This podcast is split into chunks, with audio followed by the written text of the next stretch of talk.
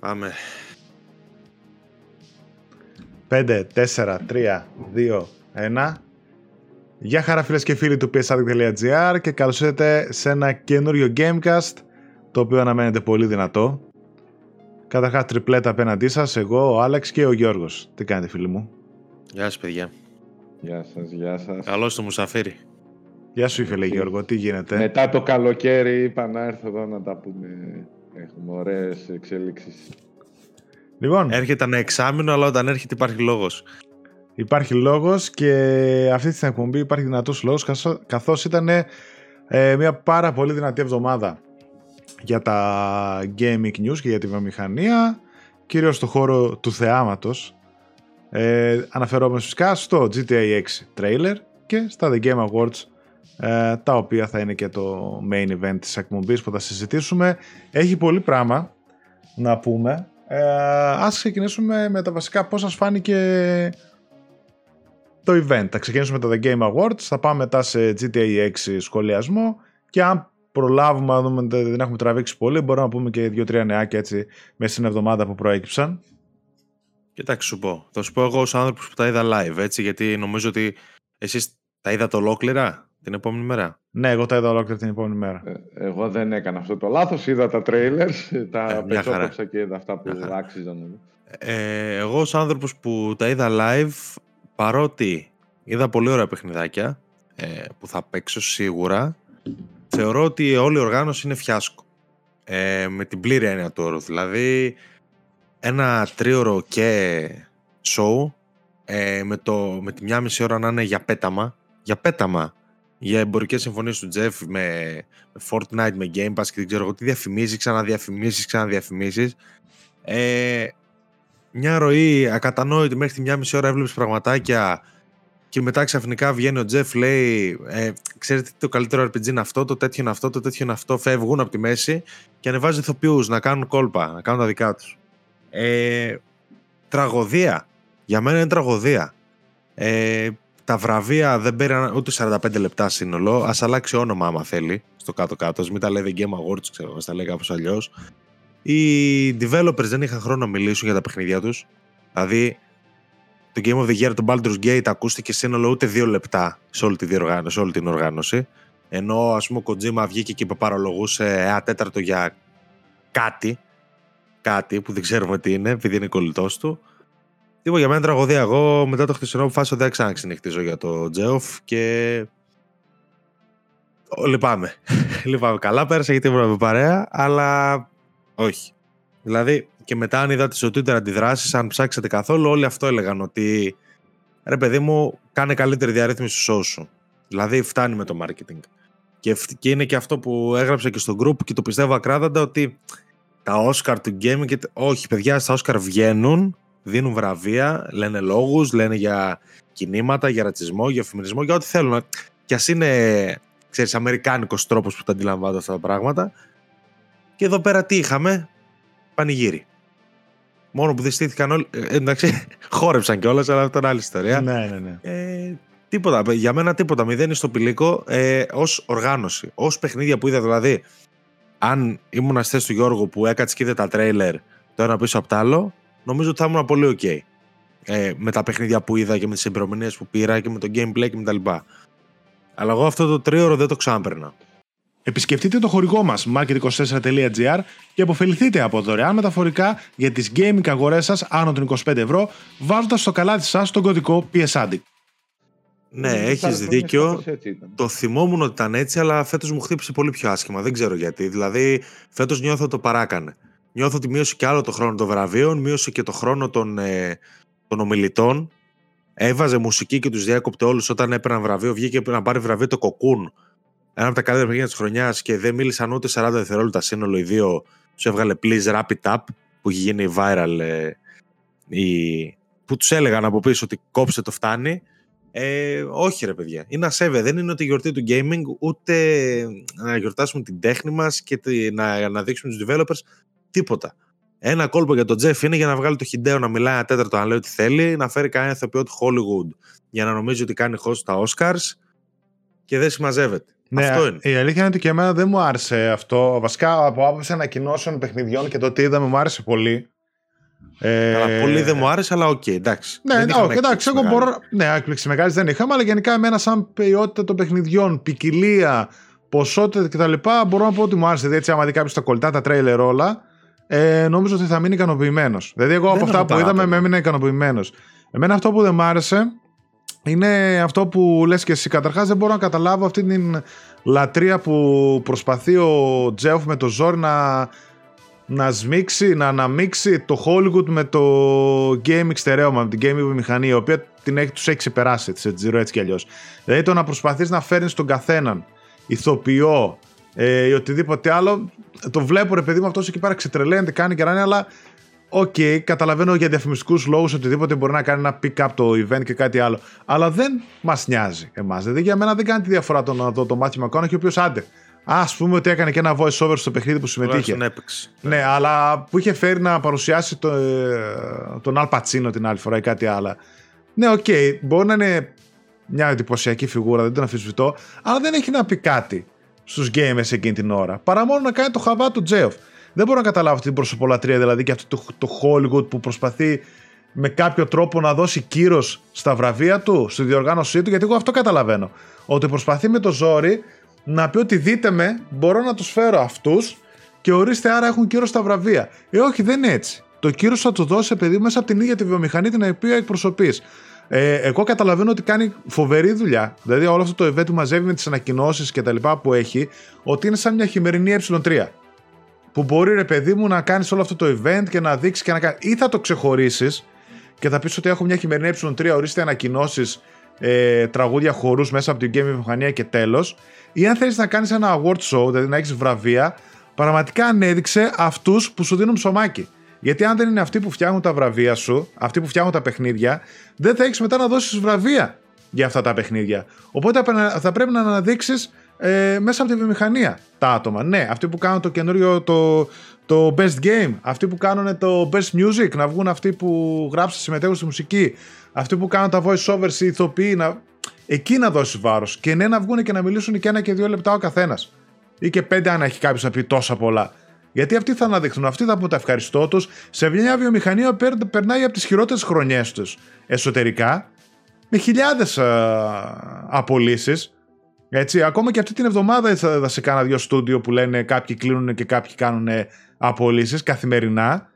Και βγαίνει τώρα και κάνει το χαβά του. Διάβασα μάλιστα ότι μπορεί και να τους περιορίζουν στο λόγο για να μην μπουν για την Παλαιστίνη, να μην μπουν για τις απολύσεις. Δηλαδή, κάτσε.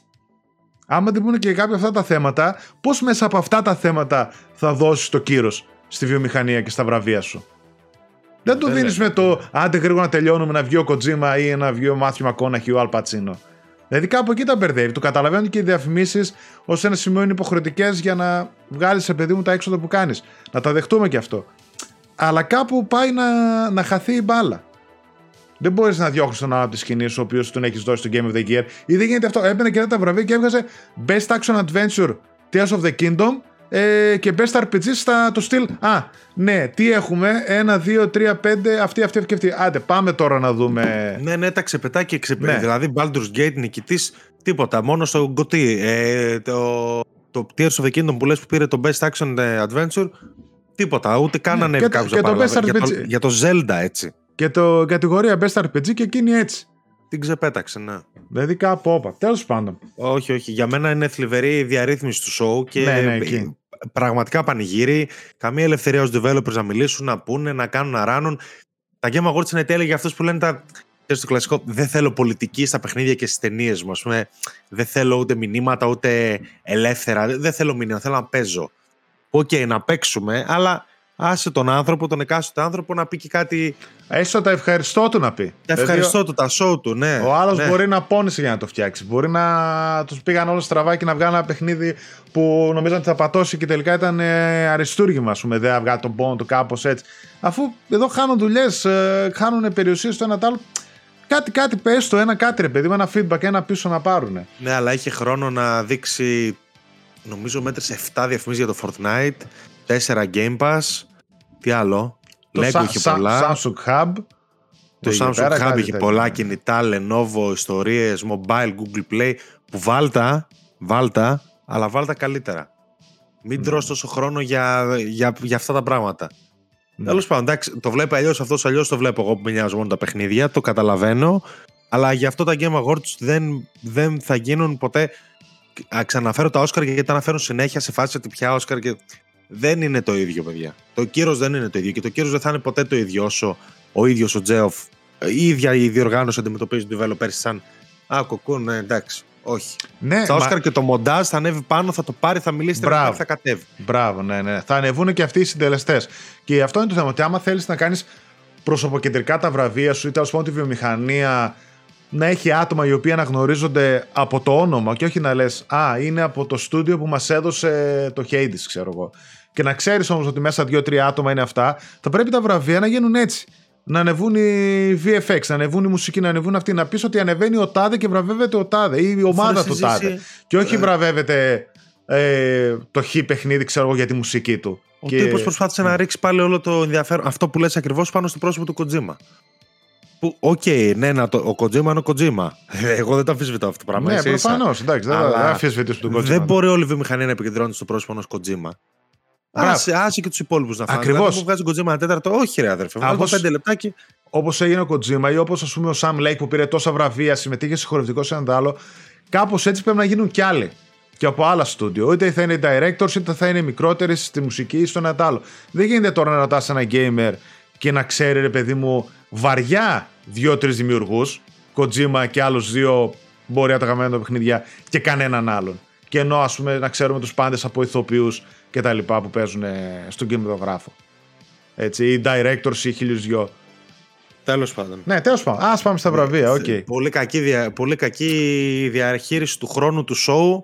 Αυτό είναι το, το κρίμα γιατί τα παιχνίδια που έδειξε όντως Ήτανε χωρίς καλά. να έχει Ήταν. μεγάλα Είχε, μπαμ. είχε μπόλικο υλικό. Εντάξει, Χωρίς να το έχει- πάει πιο πολύ μαρκετίστικα το Ναι, πάει ο τύπος, ρε παιδί. Χωρίς μου, να έχει πολύ μεγάλα μπαμ, έδειξε πολύ καλά παιχνιδάκια. Αυτό. Και περίμενα Ε. και να σου πω αλήθεια, περίμενα, περίμενα δύο-τρία μεγαλύτερα. Ε, ίσως μόνο αυτό λίγο να με κρατάει πίσω. Περίμενα ναι. να κάνω δύο-τρία έτσι, λίγο μπαμ, να τα πω έτσι. Ναι, ναι, λίγο ήθελε ακόμα κάτι έτσι μεγάλο, ήθελε. δεν είχε σίγουρα. πραγματικές εκπλήξεις, ίσως εκτός ας πούμε του Blade που θα Ναι, πούμε. ναι. Δεν είχε μεγάλες εκπλήξεις. Α, θα πάμε να ξεκινήσουμε έτσι με τις ανακοινώσεις που είδαμε στα βραβεία και να κάνουμε ένα μικρό σχολιασμό για το καθένα. Ή τουλάχιστον για αυτά που έχουμε να πούμε κάτι. Γιατί Εντάξει, είναι για αυτά Τα που. γρήγορα, γιατί είναι Για πολύ αυτά- πράγμα, πολύ πράγμα. ναι. Είναι πολύ πράγμα. Θα κοιτάξω να το τρέχουμε στα περισσότερα. Οκ. Ε, π.χ. Brothers, A Tale of Two Sons Remake. Με αυτό άνοιξε. Περίεργη είδηση. Αυτή είχε βγει και μέσα στη εβδομάδα, πολύ περίεργη είδηση. Είχε διαρρεύσει όντως. Βέβαια μου αρέσει πολύ το παιχνίδι. Οπότε Είναι πολύ ωραίο. το, ακ- θέλω να δω πώς θα γίνει. Αχρίαστο μου φαίνεται τώρα στη θεωρία, αλλά εντάξει, ξέρω εγώ. Ναι. Ας το δούμε. Μπορεί να έχουν ένα παραπάνω όραμα και να το βελτιώσουν κι άλλο. Είναι πολύ ωραίο το παιχνίδι. Είναι ίσως η καλύτερη ευκαιρία να το ξαναπροτείνω σε όσους δεν το έχουν παίξει. Ήταν παιχνίδι εποχής PlayStation 3, έτσι. Ε, Νομίζω είχε, Ναι, είχε και στο PlayStation 4. 4 το έπαιξα. Ναι, ναι, ναι, Ναι, στο ναι, 4 είχε το έτσι. έπαιξα. Ωραία. Ε, οπότε είναι πολύ όμορφο παιχνίδι από την uh, Hazel Light, uh, αν θυμάμαι καλά. Haze Light. Ναι, It Takes Haze Two, Light. Ναι. Του It Takes Two, Joseph Faras. Uh, παίξτε το, πολύ ωραίο, πολύ υλικό παιχνίδι. Και από ό,τι είδα και το remake ήταν ε, όμορφα φτιαγμένο. Ε, ένα νέο Pony- Pony Island παιχνίδι από το έρχεται. Από Αυτό το σημαντικό είναι ότι είναι από το δημιουργό του Inscription. το Inscription και όντως φάνηκε. Γιατί δεν καταλάβαινες Ναι. τι έβλεπες. Πολύ περίεργο, ναι. Pony Island 2, Panda Circus. Από ό,τι βλέπω δεν κατάλαβα τίποτα. Πάλι έτσι ρετρό. Μάλλον σου ξεγελάει Κάτι το το όνομα σε παιχνίδι. αυτό το παιχνίδι, να ξέρεις. Ναι. Κάτι πολύ πιο. Κάτι παίζει. εκεί πέρα. Στάνταρ. Στάνταρ. Πάλι είχε Δεν μέσα είναι. κάτι βίντεο, κάτι. Είχε, είχε Retro πολλά. και τα λοιπά, είχε 2.25 διάφορα. αυτό. Το, το Brothers πότε κυκλοφορεί, νομίζω σύντομα, Μάρτιο; 28 Φεβρουαρίου του 24. Φεβρουάριο. Ναι, Τέλεια. σύντομα. Ε, Κοντά είναι. Είδαμε το καινούριο παιχνίδι από τους δημιουργούς α, του Dead Cell. Ε, ένα δυσδιάστατο... περίμενε, Όχι, μισό λεπτό, πού είναι το... Το Windblow Ναι. ονομάζεται. Έτσι έρχεται στο PC σαν early access στο Steam αρχές του 24.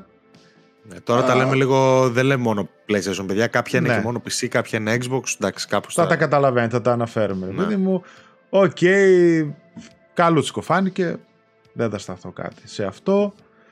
Το God of War Ragnarok αποκτά ένα δωρεάν DLC και μάλιστα σύντομα, 12 Δεκεμβρίου του 2023 για PS4 και PS5, το οποίο σου λέει στην ουσία είναι ένα roguelike mode για το παιχνίδι, το οποίο θα αναμειγνύει και story, story mode, ας πούμε, θα έχει στοιχεία από ιστορία μέσα, συν αυτό το roguelike όπου ο Κράτος και ο Μίμηρ Σωστά δεν λέω, ναι. Ναι, ναι, ναι. Πάνε στην Βαλχάλα. Ε, φαίνεται και από το τρέιλερ βέβαια όπου δείχνει που πεθαίνει ο, τρά, ο κράτος και του λέει ε, μη φοβάσαι, μην τρέπεσαι, πάμε πάλι. Μην τρέπεσαι, πάμε πάλι, αυτό θα συμβαίνει συχνά, έτσι είναι η φύση. Εκεί πέρα τι έχουν πάθει τα PlayStation Studios με το, με το ναι. roguelike. Ε, στο Returnal έβαλαν τον πύργο. Στο The Last of Us βάζουν το No Return, πώς το λένε. Ναι. Εδώ βάζουν το Valhalla. Τι διάλογο. Εντάξει, ωραία. Καλή ιδέα είναι για τον God of War με το gameplay που έχει. Εντάξει, βέβαια περισσότεροι ήθελαν ε, καθαρό story expansion. Καθαρό. Ναι, η αλήθεια είναι και εγώ αυτό ήθελα και περίμενα. Δεν ξέρω αν θα έρθει κάποια στιγμή κάτι τέτοιο. Αλλά προς το παρόν δεν είναι αυτό. Εγώ περίμενα, ξέρεις, με τον Ατρέα κάτι με τους γίγαντες ή κάτι άλλο με τον κράτος πιο μεγάλο. Τελείως.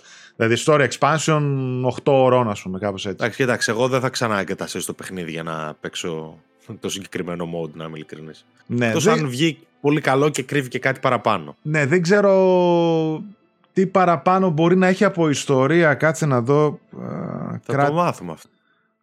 Θα το μάθαμε σίγουρα, αλλά κράτησα κάποιες uh, σημειώσεις. Ωραία. Είναι επίλογος, λέει, του Ragnarok. Έτσι. Οπότε θα πρέπει να έχεις τερματίσει το παιχνίδι για λόγους ιστορίας. Ε, όλοι, ε, είναι μόνο ο Μίμερ και ο Κράτος, ε, διάφορα trailers και echoes of his past. Γιατί άμα δεις, λέει, θα έχει και εχθρούς από το παρελθόν από προηγούμενα παιχνίδια. Και αν δεν κάνω λάθος, έπαιζε και μουσική. Είδαμε, ένα τρο... Είδαμε έπαιζε... έναν τέτοιον. Ε, και, και, και, και, όχι, πώς τα έλεγαν στα, στα πρώτα God of War, εσύ; Αυτά με το ένα μάτι εδώ πέρα. Ναι. Που ήταν κλασικά bosses στα πρώτα God of ναι, War. Ναι, ναι, αυτά, ναι, ναι, ναι. Mini bosses βασικά. Mini bosses ήταν και αυτό θα έχει και εχθρούς από το παρελθόν. Οπότε μάλλον θα δούμε ίσως και Θεούς Ολύμπιους. Ποιος ξέρει παρακάτω στο mod. Ε, γιατί και η μουσική ήταν από παλιό παιχνίδι. Από τα παλιά τα παιχνίδια. Mm. Κάθε φορά λέει σε κάθε προσπάθειά σου θα προσπαθεί να δοκιμάζεις διαφορετικά όπλα. Ο κράτος έχει όλα του τα όπλα και τα skill tree στο μέγιστο. Πολεμάς, μαζεύεις resources, αγοράζεις ε, ε, μόνιμα και μη μόνιμα rewards. Διαλέγεις λέει μεταξύ από τα glyphs και τα stats που να κάνεις upgrade. Uh, νέα armor και πέντε διαφορετικά επίπεδα δυσκολίας. Όσο μεγαλύτερο το επίπεδο δυσκολίας, τόσο μεγαλύτερο τα rewards που παίρνεις. Αυτά. Οκ, okay. καλή προσθήκη να το δούμε. Καλή. Ε, να πω εγώ λίγο το. Βγάλαν και το νούμερο των πωλήσεων ότι πέρασε τα 15 εκατομμύρια. Ε, σημαντικό νούμερο και σε υψηλή τιμή, όπως τα λέμε πολλές φορές. Δηλαδή, κάτω από τα 50 ευρώ δεν είχε πέσει η έκδοση του PS5 και 40 νομίζω ήταν του PS4. Ναι. Οπότε, ναι, έχει ένα σημαντικό νούμερο τα, σε ένα χρόνο 15 εκατομμύρια. Το πρώτο ήταν, είχε περάσει τα 20, ε, μαζί με την έκδοση του PC βέβαια κτλ. Στο πώς, Μια χαρά τα πήγε. Στο χρόνο είχε περάσει τα 20. Δεν θυμάμαι. Όχι, στο χρόνο, όχι στο χρόνο. Α, εννοείς συνολικά. συνολικά. Α, εντάξει, ναι. άρα μια χαρά. Δηλαδή στο χρόνο πάνω το, το, το, το κοντεύει κιόλας. Ναι, εγώ δεν πίστευα ότι θα φτάσει σε τόσο μεγάλο νούμερο και τα κατάφερε. Μπράβο. Εντάξει, είπανε και αυτό το DLC είναι δώρο στην κοινότητα. Θέλουν να δοκιμάσουν κάτι διαφορετικό κτλ. Αλλά πριν πάμε παρακάτω, μια γρήγορη ερώτηση. Πώς το βλέπετε ότι βγαίνει τώρα η Santa Monica και δίνει αυτό το mode και λέει δώρο προς την κοινότητα για... και θέλουν να δοκιμάσουν κάτι διαφορετικό κτλ. Και, και είναι δωρεάν. Και βγαίνει αντίστοιχα το remaster του The Last of Us που δίνει στην ουσία αυτό το mode. Οκ, okay, συν commentary κτλ. Και, και σου λέει 10 ευρώ. Ναι. Εγώ θα περίμενα ε, το δωρεάν λίγο μου έκανε... Δεν το περίμενα για δωρεάν ένα τέτοιο mod να δώσω στο God of War. Προφανώς καλή κίνηση από τη Santa Monica. Μακάρι να το έκανε και η, Naughty Dog. Αλλά σου λέει εντάξει είναι και το, το remaster ε, τότε τα 10 ευρώ η αναβάθμιση. Έχει και κάποια προφανώς παραπάνω περιεχόμενο εκείνο. Ναι, μου δεν είναι ακριβώς το ίδιο. Το, το The Last of Us το Remastered είναι πρακτικά ένα director's cut που όλα είχαν αναβάθμιση. Το οποίο θα έπρεπε να το λένε κιόλας director's cut εν τω μεταξύ. Ε, και όχι remastered, η αλήθεια είναι. Αλλά υποτίθεται αλλάζει γενιά, κάπως έτσι δικαιολογεί το 10 ευρώ. Το άλλο δεν αλλάζει γενιά. Νομίζω ότι εκεί έγινε τη διαφορά. Είναι πιο κοντά στο δωρεάν upgrade που είχαν δώσει στο Returnal. Ναι, με τον πύργο. Ναι, με τον πύργο. Ή με το Tsushima και το multiplayer. Αλλά ναι. ναι. Εντάξει, ας πούμε, ευχάριστο είναι. Δεν ξέρω τώρα πόσοι θα γυρίσουν στο God of War για ένα mode. Οκ. Εγώ δεν θα το κάνω προσωπικά. Αλλά μπορεί να το εννοείται δοκιμάσω. για μένα, είναι, για μένα είναι σαφές ότι θα πρέπει να είναι τζάμπα. Δηλαδή, ούτε καν θα δικαιολογούταν να είναι πληρωμή αυτό το πράγμα. Μμ. Γνώμη δικιά μου. Ναι, ναι, η αλήθεια είναι ότι είναι πολύ περιορισμένο μετά για να ζητήσει και λεφτά, οπότε καλή κίνηση έτσι. Κοίτα, άμα δεις και, το, και την τιμή, δεν ξέρω, θα το πούμε παρακάτω για την τιμή του Last of Us Remastered. Ναι, εντάξει, ναι, οκ. στα 50 ευρώ ας πούμε. Εντάξει, ήταν μια καλή κίνηση. Δηλαδή και το 10 ευρώ το upgrade σε σχέση με αυτά που είδαμε από τη Sony με τα προηγούμενα παιχνίδια, τα Ναι. 80 ας πούμε του Part 1 του remake. Οπότε άκουσαν ε, μάλλον αρκετά τα παράπονα που υπήρχαν, νομίζω, γιατί υπήρχαν παράπονα. Επισκεφτείτε το fixerlab.gr, το ηλεκτρονικό εργαστήριο επισκευών τεχνολογίας με 12 χρόνια εμπειρίας σε παντός είδους ηλεκτρονικών επισκευών για τις κονσόλες σας, χειριστήρια, κινητά, tablets, laptops και PCs. Εμπιστευτείτε στο FixerLab της συσκευής σας, ενημερωθείτε για τη βλάβη και το κόστος της επισκευή στις καλύτερες τιμές της αγοράς και με σερβις υψηλών προδιαγραφών. Θα σας πάω παρακάτω. Νέο τρέιλερ με gameplay για το Hellblade 2 από την α, Ninja Theory. Δόθηκε ένα... Ξεκίνησε βασικά ένα μουσικό εκεί πέρα έτσι event ναι. και κάνανε ένα ωραίο transition στο trailer, το κάνανε αυτό στα, στα The Game Awards, μ' άρεσε δηλαδή μετά και στο Final Fantasy που το είδα και έδειξε ένα καινούριο trailer από το Hellblade 2 Senua's Saga με μια απλή ημερομηνία για το 2024 γενικότερη, μάλλον πάμε για τέλη. Ε, φαντάζομαι, φυσικά εννοείται Day One στο Game Pass, Xbox Series α, κτλ. Ήταν και από τις πρώτες, α, νομίζω το 2019 είχε πρώτο ανακοινωθεί το Hellblade 2 μαζί με την κονσόλα, οπότε έχει περάσει και αρκετός χρόνος. Κοντεύει, τι κοντεύει, πενταετία σίγουρα. Πώς το είδατε; Εγώ θα είμαι απόλυτα ειλικρινής. Προφανώς και ζηλεύω ένα τέτοιο πράγμα που είδα και μου τρέχουν τα σάλια. Αλλά δεν μου φάνηκε καθόλου εμπλουτισμένο gameplayακά. Στις μάχες εκεί πέρα ήταν σαν να ήταν το ένα. Έτσι, δηλαδή, Ήταν ακόμα, σαν να είναι το ένα. ακόμα και, τα που μπλοκάρει και περιμένει να πατήσει το κουμπί για να πάει στο Ναι, επόμενο ναι, ναι. φαίνεται... Σαν, σαν quick time events. Ναι, ναι, ναι. Και το 80% του gameplay ήταν η σένο, του, ας πούμε, του gameplay ήταν η σένο να περπατάει σε μια ευθεία Μμ. και να παίζει μια μουσική και να δείχνει ένα ωραίο τοπίο. Πράγμα που με κάνει να ανησυχώ από το gameplay και το είχα πει από την αρχή ότι, ήταν, ο- ότι από όταν είχε ανακοινωθεί το Hellblade και το είχαμε ξανασυζητήσει ότι φοβάμαι ότι δεν θα έχει ανάπτυξη gameplayακά και φοβάμαι ότι το concept με τις φωνές πλέον ίσως να μην είναι τόσο το έχουμε ξαναζήσει και ίσως να μην είναι τόσο καθοριστικός παράγοντας. Ε, σίγουρα, σίγουρα θα ήθελα να το έχω αυτό το παιχνίδι και να το παίξω και σίγουρα πιστεύω ότι χάνει το PlayStation μην έχοντάς το, αλλά έχω αμφιβολίες. Δηλαδή δεν είμαι από αυτούς που ενθουσιάστηκαν. Σίγουρα το εικαστικό του είναι τρομακτικό, η, φ- η μουσική του, ο ήχος, όλα τα τεχνικά είναι αδιανόητα. Απλά πλέον δεν μου πολύ αρκεί αυτό. Τεχνικά Ναι. αδιανόητα ήταν και το Fort Solis. ναι, Θέλω να σωστά. σου πω. Για να καταλάβεις. Ναι, αλλά είναι αυτό που χρειάζεται το, η Microsoft. Το Αυτό. Xbox, ρε παιδί μου. Αυτό που Πιθανότατα ναι, χρειάζεται. μακάρι να είναι αυτό και μακάρι να είναι όντως καλό παιχνίδι για το πρώτο του Hellblade. Είναι φοβερό, το έχουμε ξαναπεί, αλλά δεν βλέπω, δεν βλέπω τρομερή αναβάθμιση. Δηλαδή Η και αλ- αυτοί το, το ψιλοκρύβουν το gameplay κάτω από Μπράβο, το όλο εικαστικό αυτό- και από αυτά. Αυτό θα σου έλεγα. Το έχω παρατηρήσει και εγώ τόσα τρέιλερ, δηλαδή πέντε χρόνια μετά και πάλι δεν δείχνουν καθαρό gameplay. Δηλαδή πάρε πέντε λεπτά, ρε παιδί μου. Δείξανε, ας πούμε, κάποια στιγμή που και εκείνο ήταν μια ευθεία. Πήγαινες μπρος και πίσω και σε κυνηγού και γίγαντα. Οικαστικά φαίνεται τρομερό και τεχνικά φαίνεται δυνατό. Δηλαδή δεν έχω καμία αμφιβολία ότι θα είναι showcase το παιχνίδι τεχνικά. Στο gameplay και εγώ διστάζω λίγο. Επίσης, τώρα έτσι για το κουτσομπολιό, ότι έχω μεγάλη περιέργεια να δω γιατί ξέρεις. Ε, οι φίλοι του Xbox συνήθως κατακρίνουν τα παιχνίδια της Sony που σου λένε είναι όλα cinematic adventure, περπατάς, μιλάς με κάμερα από πίσω, πάτα το τρίγωνο να πας παρακάτω και αυτό το Hellblade 2 θα είναι ακριβώς 110% αυτή η συνταγή. Και να δω τώρα αν θα αλλάξει το τροπάριο του στυλ τι παιχνιδάρα έχουμε και ορίστε τι είναι αυτό. Πατάω το τρίγωνο για να χτυπήσω με το ένα σπαθί και μετά το τετράγωνο με το άλλο και wow, ξέρω εγώ, cinematic κτλ. Ναι, λογικό είναι. Εκεί λογικό. θα αλλάξει το τροπάριο τώρα. Θα λένε Α, ενώ το Spider-Man μέχρι τώρα, ας πούμε, ε, ήταν πατώσει το τρίγωνο, ξέρω εγώ. Τι είναι, cinematic. Καλά, ισχύει αυτό. Εντάξει, είναι ο καθένας το βλέπει που στέλνει. Παρ' όλα αυτά, τέτοια παιχνίδια ε, σίγουρα τα έχει ανάγκη, ε, ανάγκη το Xbox. Σίγουρα, βέβαια αυτό το 2-24 εμένα πάλι 25 μου μυρίζει, να σου πω την αλήθεια. Δηλαδή, ε, νιώθω ότι αν είναι σε 9 μήνες, ας πούμε, θα έδιναν μια, μια τυπική ημερομηνία, Μμμ. τύπου Σεπτέμβριο-Οκτώβριο. Δεν μου φαίνεται ότι είναι πολύ κοντά ακόμα, αλλά οκ. Οκ, Σίγουρα έχει Εγώ- πράγματα να δώσει, αλλά σίγουρα εγώ το φοβάμαι. Το βλέπω Δεν του ξέρω. χρόνου τέτοια εποχή, να σου πω την έχει. Δηλαδή, Νοέμβριο εκεί πέρα θα σκάσει μύτη με μια ε, ημερομηνία τύπου το καλοκαίρι σε κάνα event του Xbox ή κάτι τέτοιο. Τέλος πάντων. Το ξέρω, ναι. Οκ, θα δούμε πώς θα πάει. Η Sega μέσα σε λίγα δευτερόλεπτα. τσακ μπαμ ανακοινώνει πέντε παιχνίδια. Είχε κάνει tease. Ελάτε, λέει στα βραβεία, να δείτε την ε, New Era, τη νέα εποχή της Sega. Η οποία και αυτή βέβαια είναι μπρος πίσω η νέα εποχή.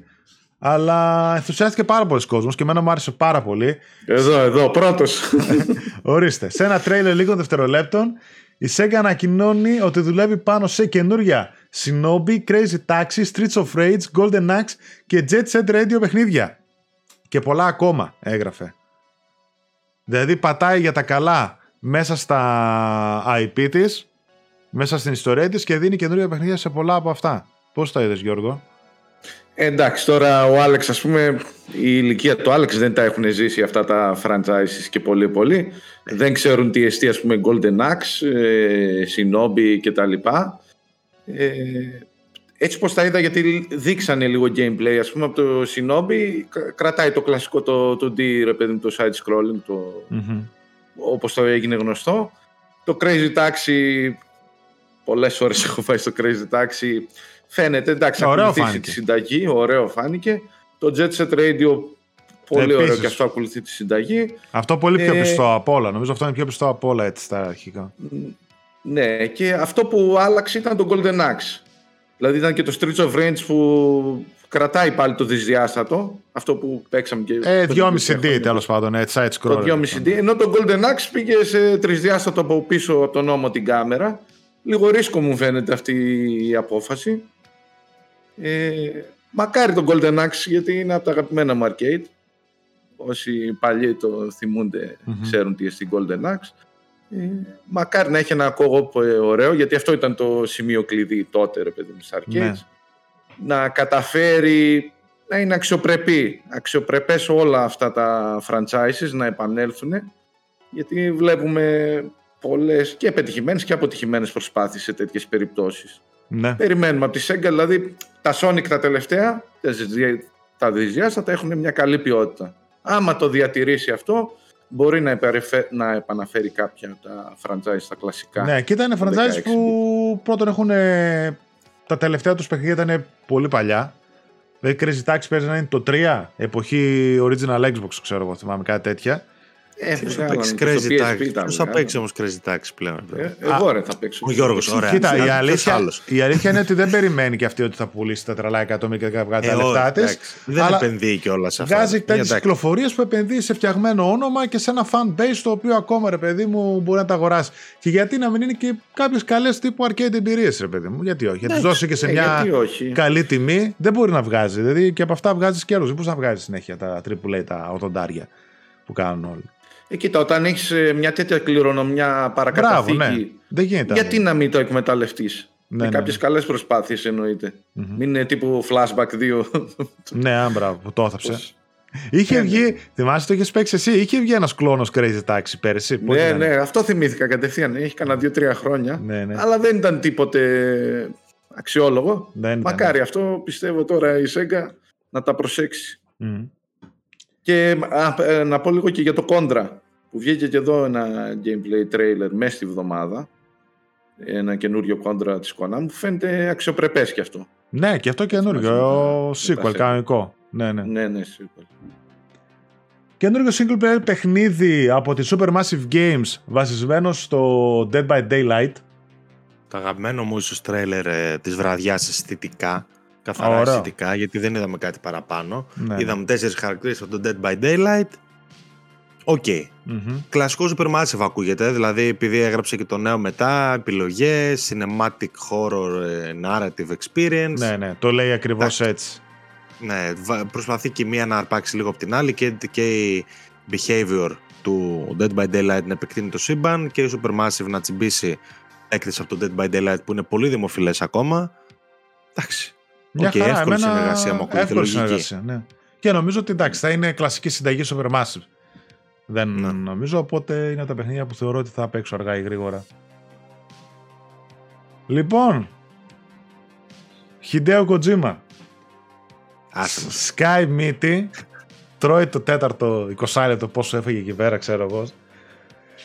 Και όχι μόνο λέει αποκαλύπτει το OD με ένα τρέιλερ το οποίο οκ, δεν έδειξε και τίποτα. Στην ουσία περισσότερο έδειξε τους ηθοποιούς που συμμετέχουν σε αυτό και το scanning animation που είχαν. Αλλά αποκαλύπτεται και ότι γίνεται σε συνεργασία με τον α, Jordan Peele και μιλάμε για ένα παιχνίδι το οποίο θα συνδυάζει σαν ένα καινούριο μέσο, δηλαδή θα συνδυάζει την ταινία με το video game. Κάπως έτσι φαντάζομαι ίσως και το cloud όλο αυτό. Ε, ξέραμε ότι υπήρχε συνεργασία, ότι είχαν υπογράψει συνεργασία με τα Xbox Game Studios για να κάνουν έτσι μια cloud, μια καινούρια νέα εμπειρία. Ο Kojima φαίνεται ότι ήρθε γρηγορότερα, δεν το περίμενα και όσο το δείξει. Περίμενα Death Stranding να δούμε. Δύο παρά Όλοι αυτό. τον Stranding περιμένανε Ναι. και μας, ε, μας έκανε γυριστεί με τα Xbox αυτός. Ήταν το OD ή Overdose, αλλιώς θυμάμαι ήταν Ναι, η overdose, διαρροή. Uh, Hunter Suffer από το Euphoria, Udo Kier από το Blade. uh, Οκ.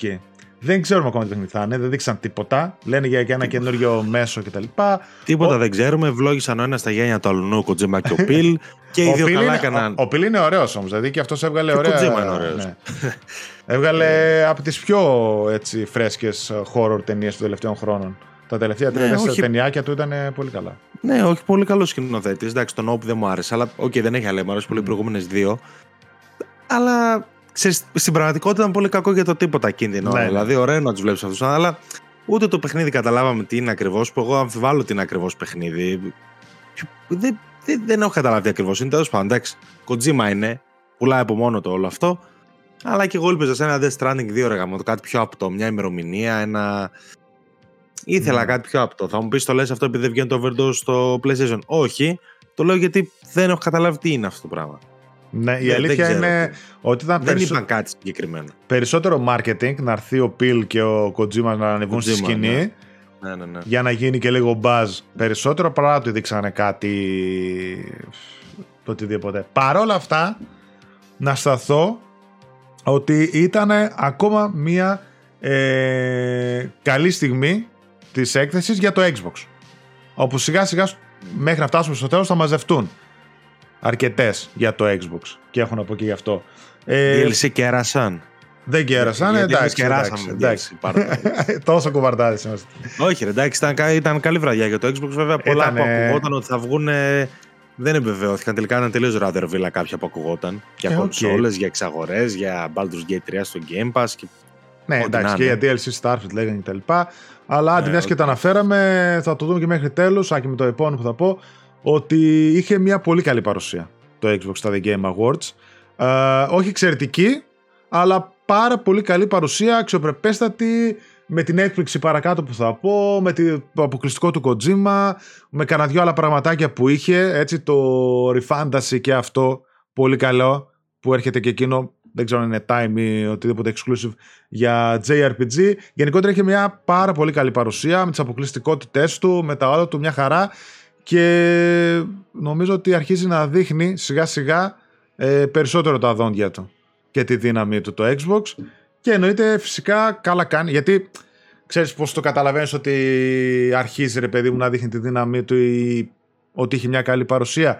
Όταν αρχίζεις να, να βλέπεις λίγο ντόρο, λίγο μπύρι μπύρι γύρω από το ή να αισθάνεται άβολα ο κόσμος του PlayStation με τις αποκλειστικότητες που σιγά σιγά μαζεύει δηλαδή το Blade παιχνίδι που θα πούμε αμέσως τώρα.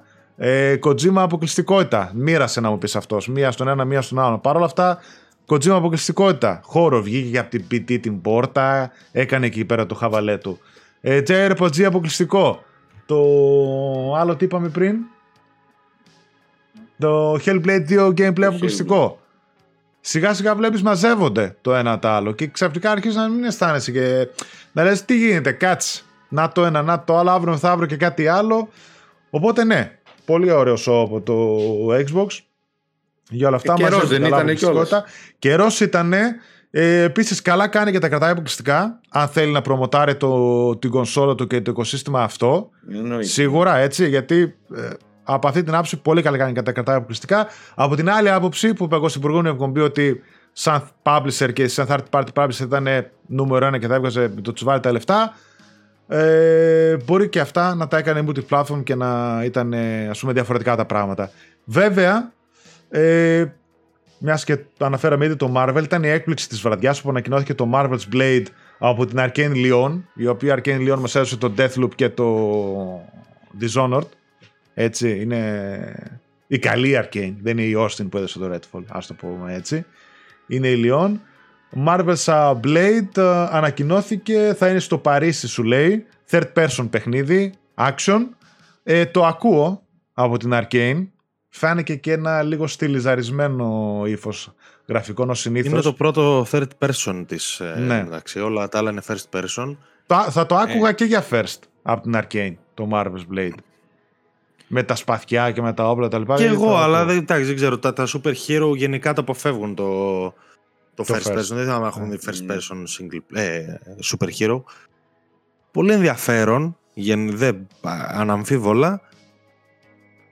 Δεν νομίζω ότι θα το δούμε δυστυχώς σε PlayStation όσο και αν θα ήθελα. Εκτός αν η Marvel θέσει κάποιο βέτο Μμ. του τύπου θέλουμε, μας αρέσουν τα λεφτά, γιατί στη Marvel γενικά αρέσουν τα λεφτά. Ε, μας αρέσουν τα λεφτά, οπότε βγάλτε το κι αλλού. Θα είναι κρίμα αν δεν το δούμε. Εγώ προσωπικά δεν τα έχω πάει καλά με τα περισσότερα παιχνίδια της Arcane. Δηλαδή, παρότι τη θεωρώ πολύ καλό στούντιο, δεν μου ταιριάζουν τα παιχνίδια της. Μμμ. Αυτό θεωρώ ότι θα είναι κάτι άλλο. Δηλαδή, ας πούμε, το Blade δεν αποκλείεται να είναι stealth παιχνίδι. Το Blade. Ε, οπότε θα ήθελα να το δοκιμάσω Να. γιατί σίγουρα gameplayακά δίνουν το κάτι παραπάνω. Πάντα. Ναι. Απλώς δεν μου κάθεται λίγο το ύφος τους, το, το στυλ τους. Το Να σου πω- Dishonored, ας πούμε, το έπαιξε σε μια ηλικία το οποίο δεν μπορούσα να το εκτιμήσω Ναι. και το άφησα. Ναι, οκ. Να σου πω και εμένα το κρίμα μου, ξέρω εγώ, παρόλο που μου αρέσει η Arkane, έτσι, δηλαδή και τα παιχνίδια της μου αρέσουν και τα λοιπά, αυτό το super hero, το Blade, ειδικά το παιχνίδι της, μπορώ να το σκεφτώ, μακάρι να με εκπλήξει το στούντιο, δεν ξέρω αν μου κάθεται καλά στην Arkane να μου το βγάλει. Δηλαδή ακόμα και από τα Xbox Studios, ίσως κάποιος άλλος έτσι στα third person με περισσότερο να το έχει στο DNA του αυτό το action ίσως θα ήθελα να το δω Επίσης, από μήπως κάποιον έχουμε- άλλο. Μήπως έχουμε κάπως αρχίζει να ξεφεύγουμε στην ποσότητα των super hero και Star Wars παιχνιδιών που βλέπουμε. Δηλαδή νομίζω ότι πλέον Ε, αφού όλοι τα- δουλεύουν σε κάτι τέτοιο. Αφού τα έχουν ανοίξει ρε, εσύ. και η Τα έχουν Marvel και, ανοίξει πάρα πολύ. και η ναι. Disney τα έχει εντάξει. δώσει εργολαβίες σε όλους. Ε, Spider-Man ε, πούλησε τα.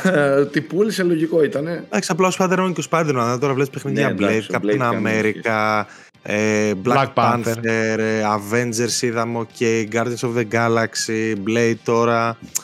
Ε, είναι κάμποσα πλέον μαζεμένα, έτσι. Και τα Star Wars αντίστοιχα είναι και αυτά πάρα πολλά. Πάρα Mm. πολλά, ίσως περισσότερα από τα Super Hero. Και επίσης Super Hero Gotham Knights, ε, Suicide Squad. Είναι κάμποσα. Δεν είναι λίγα πλέον. Δηλαδή είναι, είναι πάρα πολλά. Όλοι οι μεγάλοι publishers έχουν από ένα τέτοιο νομίζω Ναι. πλέον. Τσούκου τσούκου, μαζεύονται. Ναι, όχι ότι είναι Ε, κακό. Αν τα παιχνίδια είναι καλά, δεν είναι Ναι, κακό. απλά. Δεν το λέω ως κακό έτσι. Όχι, Απλά εμένα η και αυτά μου ένσταση είπες, μου- τα περισσότερα μου έχουν αρέσει. και η εμένα, ένσταση ναι. με το Blade είναι ότι λίγο το franchise έχει ξεχαστεί στο χρόνο, ρε παιδί μου. Δεν- Δηλαδή, Ετοιμάζεται μετά- καινούργια ταινία θεωρητικά Ναι. και ακόμα είναι Μάλλον το στο θα γράψιμο. συνδυάσουν. Ετοιμάζεται, ναι, θα γίνει ένα rewrite ε, καλό. Καλύτερα μάλλον γιατί από ό,τι φαίνεται δεν τους βγαίνει.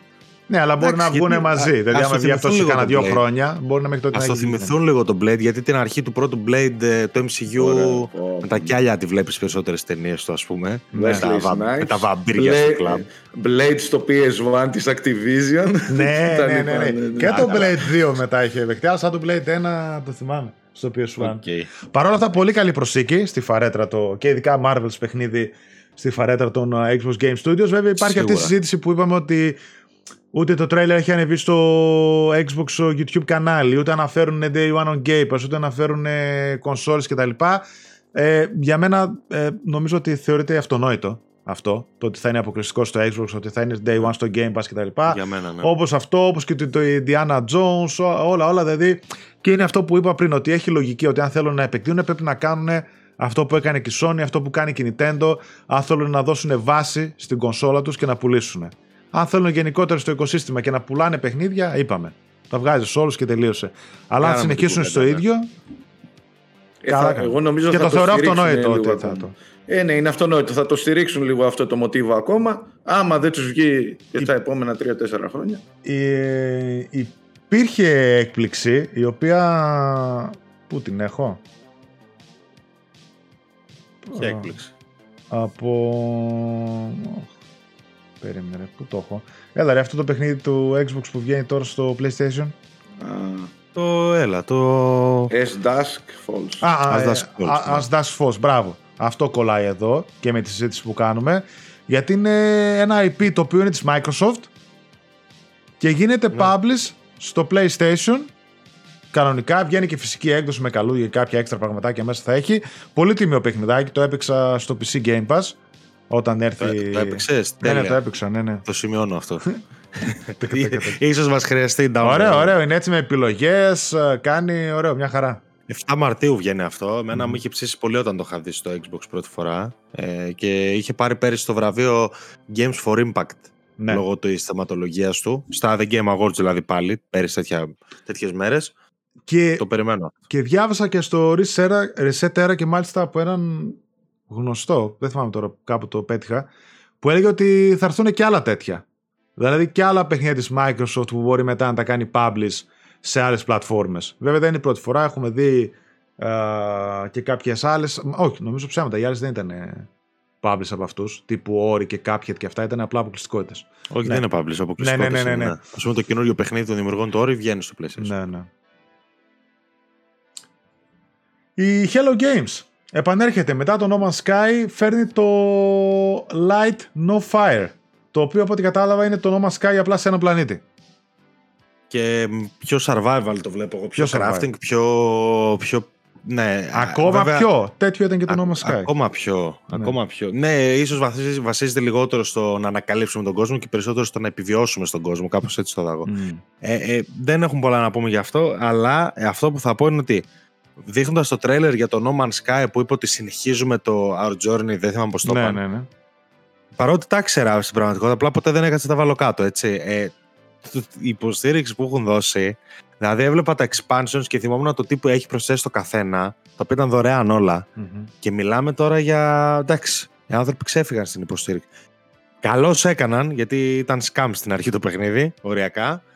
Αλλά τι έχουν βάλει μέσα, ρε. Ναι. Δηλαδή είναι σοκ αυτά που έχουν βάλει μέσα στην πορεία. 10 χρόνια έτσι σε όλα αυτά που βάλανε. Σχεδόν Δεν 10 υπάρχει- χρόνια, ναι. παράθυρο κυκλοφορίας για το παιχνίδι. Αλλά έτσι όπω παίξαν και τα trailers δίπλα-δίπλα, δηλαδή πραγματικά ήταν σαν να έκαναν ένα reskin με λίγο έτσι ένα medieval ύφος και τα λοιπά και στο καινούριο παιχνίδι. Δεν λέω ότι είναι copy-paste, ξέρω εγώ, αλλά φάνηκαν έτσι τους μηχανισμούς. Φαίνεται ότι ό,τι μάθανε από το No Man's Sky 10 χρόνια τώρα θα το έχουν σχεδόν όλα, ρε παιδί μου, day one σε αυτό το παιχνίδι, όπου θα είναι η γη, procedural generated λέει και τα λοιπά. Α, Final Fantasy 16 DLCs ανακοινώθηκαν και μάλιστα έγινε Shadow Drop το 1, το Echoes of the Fallen, είναι ήδη διαθέσιμο για το PS5 με το The Rising Tide να είναι διαθέσιμο την άνοιξη του 2024. Οκ. Shadow Drop επίσης διαθέσιμο έγινε το The Finals. Σαν έκπληξη το The Finals το καινούριο free-to-play Combat Arena Battle Shooter από την Embark Studios ε, βγαίνει από την beta και γίνεται επίσημα διαθέσιμο σε όλες τις πλατφόρμες Steam, Xbox, Series και PS5. Ωραίο φαίνεται αυτό από τους ε, πολλούς που είχαν δουλέψει πάνω στα Battlefield παιχνίδια. Το Ναι, ναι, ωραίο, έχω- το είδα, το κατέβασα ήδη εγώ. Και εγώ το έβαλα να κατεβαίνει είναι η αλήθεια. Να το δοκιμάσω. Ωραίο αυτό. Δεν νομίζω. Άμα μου πείτε ότι είναι καλό, το βάλω κι εγώ. Η τελευταία μεγάλη ανακοίνωση που είχαν τα The Game Awards ήταν η αποκάλυψη του Monster Hunter Wilds. Το οποίο έρχεται σε όλες τις πλατφόρμες για το 25. Δείξανε ένα τρέιλερ, περισσότερες πληροφορίες το καλοκαίρι. Απογοήτευση η θέση που είχε στο billing. Δηλαδή, είπε ο Τζέοφ: Έχουμε τελευταίο World Premiere και θα το αφήσω να μιλήσει μόνο του. Και περίμενα κάτι μεγάλο εγώ. Και μου δείχνει Monster Hunter που είναι μεγάλο για την Capcom, είναι big deal γενικότερα για την Best, Ιαπωνία. best, και τα seller, λοιπά. best seller της Capcom είναι. Best seller ναι, το καταλαβαίνω, αλλά πόσο έξω έπεσα από αυτό που περίμενα. Ρε, φίλε. δηλαδή δεν με, νοιά- δεν με νοιάζει καθόλου. Σέβομαι τα Monster Hunter, οκ, αλλά έλα ρε παιδιά τώρα. Μου το κρατάς για τελευταίο το Monster Hunter, αλήθεια. Κοίτα, γενικά Κοίτα, είναι μεγάλο εντάξει, παιχνίδι γιατί έχει Τεράστιο πουλήσει- IP το Master. Είναι, αλλά Έλα, είμαστε Ευρωπαίοι εδώ πέρα. Δεν μας ενδιαφέρουν Ε, αυτά τα ναι. πράγματα. Ναι, γι' αυτό Εμάς το... δεν μας ενδιαφέρει, αλλά Γι' αυτό το- καθόρισε ολόκληρη την Ιαπωνική αγορά το Monster Hunter κάποτε. Μπράβο, ναι. Και στα Hunters μετά, θυμάσαι έτσι. Και στα πήγε σπίτι και Hunters, αυτά. ναι. Έφαγε ψωμί και Sony μετά. Πήγε στο Wii, τέλος πάντων. Ε, τι θα έλεγα; Καλά, αυτό για την Ευρωπαϊκή, τι ήταν αυτό ρε, που, οι ώρες που έπαιξε; Μιλάμε για μας Εντάξει. είναι απαγόρευση. Καλά, εδώ και να ήθελα δεν μπορούσα έτσι. Εδώ άρρωσα τα δυο παιδιά. βγε- Η Καλά Ελένη και, COVID. και μια το χαρά ένα, με το τα άλλο. παιδιά Μας- και δεν, δεν κάθεσαι. Δεν κάθεσαι. Ήταν Εγώ μαζεύτηκα ζώο. με παρέα για να τα δω. Αν δεν ήμουν παρέα θα είχα κοιμηθεί από τις 3 και 20. Λοιπόν, πάμε και σε άλλες έτσι ανακοινώσεις. Μία που μου άρεσε, δεν ξέρω την uh, πήρες χαμπάρι. Ε, Rise of the Golden Idol. Είναι το sequel του Murder Mystery Curse of the Golden Idol, το οποίο ανακοινώθηκε και σε όλες τις πλατφόρμες και στο Netflix. Έχεις ιδέα καθόλου από αυτό; Εγώ προσωπικά όχι, ο Γιώργος. δεν όχι, ξέρω. όχι. Λοιπόν, εσένα, Α, Είναι Alex, καινούριο ή παλιό, γι' αυτό το λέω. ε, το Curse of the Golden Idol και ένα expansion έβγαλε είναι μόνο στο PC προς το παρόν. Αλλά είναι τύπου ε, adventure, ρε παιδί μου, το οποίο χρειάζεται να, να λύσεις το μυστήριο που θέλει και, και χαρτί και μολύβι σε τέτοια φάση. Α. Ε, άμα το δεις όμως τα γραφικά του και τα λοιπά, δηλαδή έτσι είναι πολύ ωραίο, έχει πάρει φοβερές κριτικές και αυτό είναι η συνέχεια του, η οποία το πρώτο θα περίμενε και αυτό να βγει κάποια στιγμή στις κονσόλες, αλλά το sequel φαίνεται κατευθείαν βγαίνει. Οκ, δεν Οκ. το πρόσεχα, δεν μου έμεινε. Ε, το έβαλα εγώ στο ραντάρ μου. Έχετε στο ραντάρ σου, ρε παιδί μου, όταν έρθει η ώρα του. Α, Usual June από την Finji, το οποίο λέει θα σας πάει πίσω στο high school και έρχεται για το 2025. Χαριτωμένο. Ποιο Τώρα- μου θύμισε το- αυτό, κάτι μου θύμισε. Είναι εκείνο με το animation το περίεργο, το σαν το Into the Spider-Verse, το εκείνο δεν είναι που κουνιέται λίγο περίεργα η χαρακτήρας. Ή ε- Μμμ, έτσι το δεν φέραγα εγώ θυμάμαι, Τέλο πάντων, μια. ναι, Εντάξει, οκ. Ναι, οκ. Νομίζω θυμάμαι ποιο είναι. ναι. Αν θυμάμαι σωστά, ψιλοενδιαφέρον φάνηκε. Εντάξει, βέβαια το high school drama το έχω αφήσει λίγο πίσω μου γενικότερα πλέον, αλλά ναι, οκ. Ε, οι, Odd, οι Odd Gentlemen ανακοινώνουν το Harmonium The Musical. Α, ωραίο αυτό. Έτσι. Με πολύ ωραίο animation α, και νομίζω έτσι ήταν κωφή η Είναι πρωταγωνίστρια. full και accessibility. έχει, Ναι, είναι κωφάλαλη. ε, και έχει γλώσσα ε, τέλος πάντων με sign, sign language που λέμε. Ναι, είναι και στο κοφάλαλοι χωριό οι μου. πρωταγωνιστές του παιχνιδιού και το κάνουν, το έδειξαν ακριβώς μετά το βραβείο, το accessibility το βραβείο, Μμ. που το πήρε το Forza και γενικότερα φαίνεται ότι στοχεύει και πολύ σε αυτό το κοινό, δηλαδή θέλει ανθρώπους Ναι, ναι. αυτού του φάσματος να το παίξουν και να ταυτιστούν τέλος πάντων. ναι, ωραίο εμένα μου φάνηκε, μου άρεσε. Μια Έχει χαρά το- αυτές οι δημιουργίες, καλά Στο- κάνουν και τα... Στο Netflix Games και Game Pass. Ναι, Thrasher. Netflix Games και Game Pass, ε, όχι σε κονσόλες, σε υπηρεσίες κατευθείαν. το Thrasher από τον καλλιτέχνη και συνθέτη πίσω από το Cult Hit Thumber. το είχε δώσει το Play at Home νομίζω αυτό, ε, το Ναι, Thumper για το ναι, ναι. VR. Ε, ήταν και, και VR και μη VR νομίζω.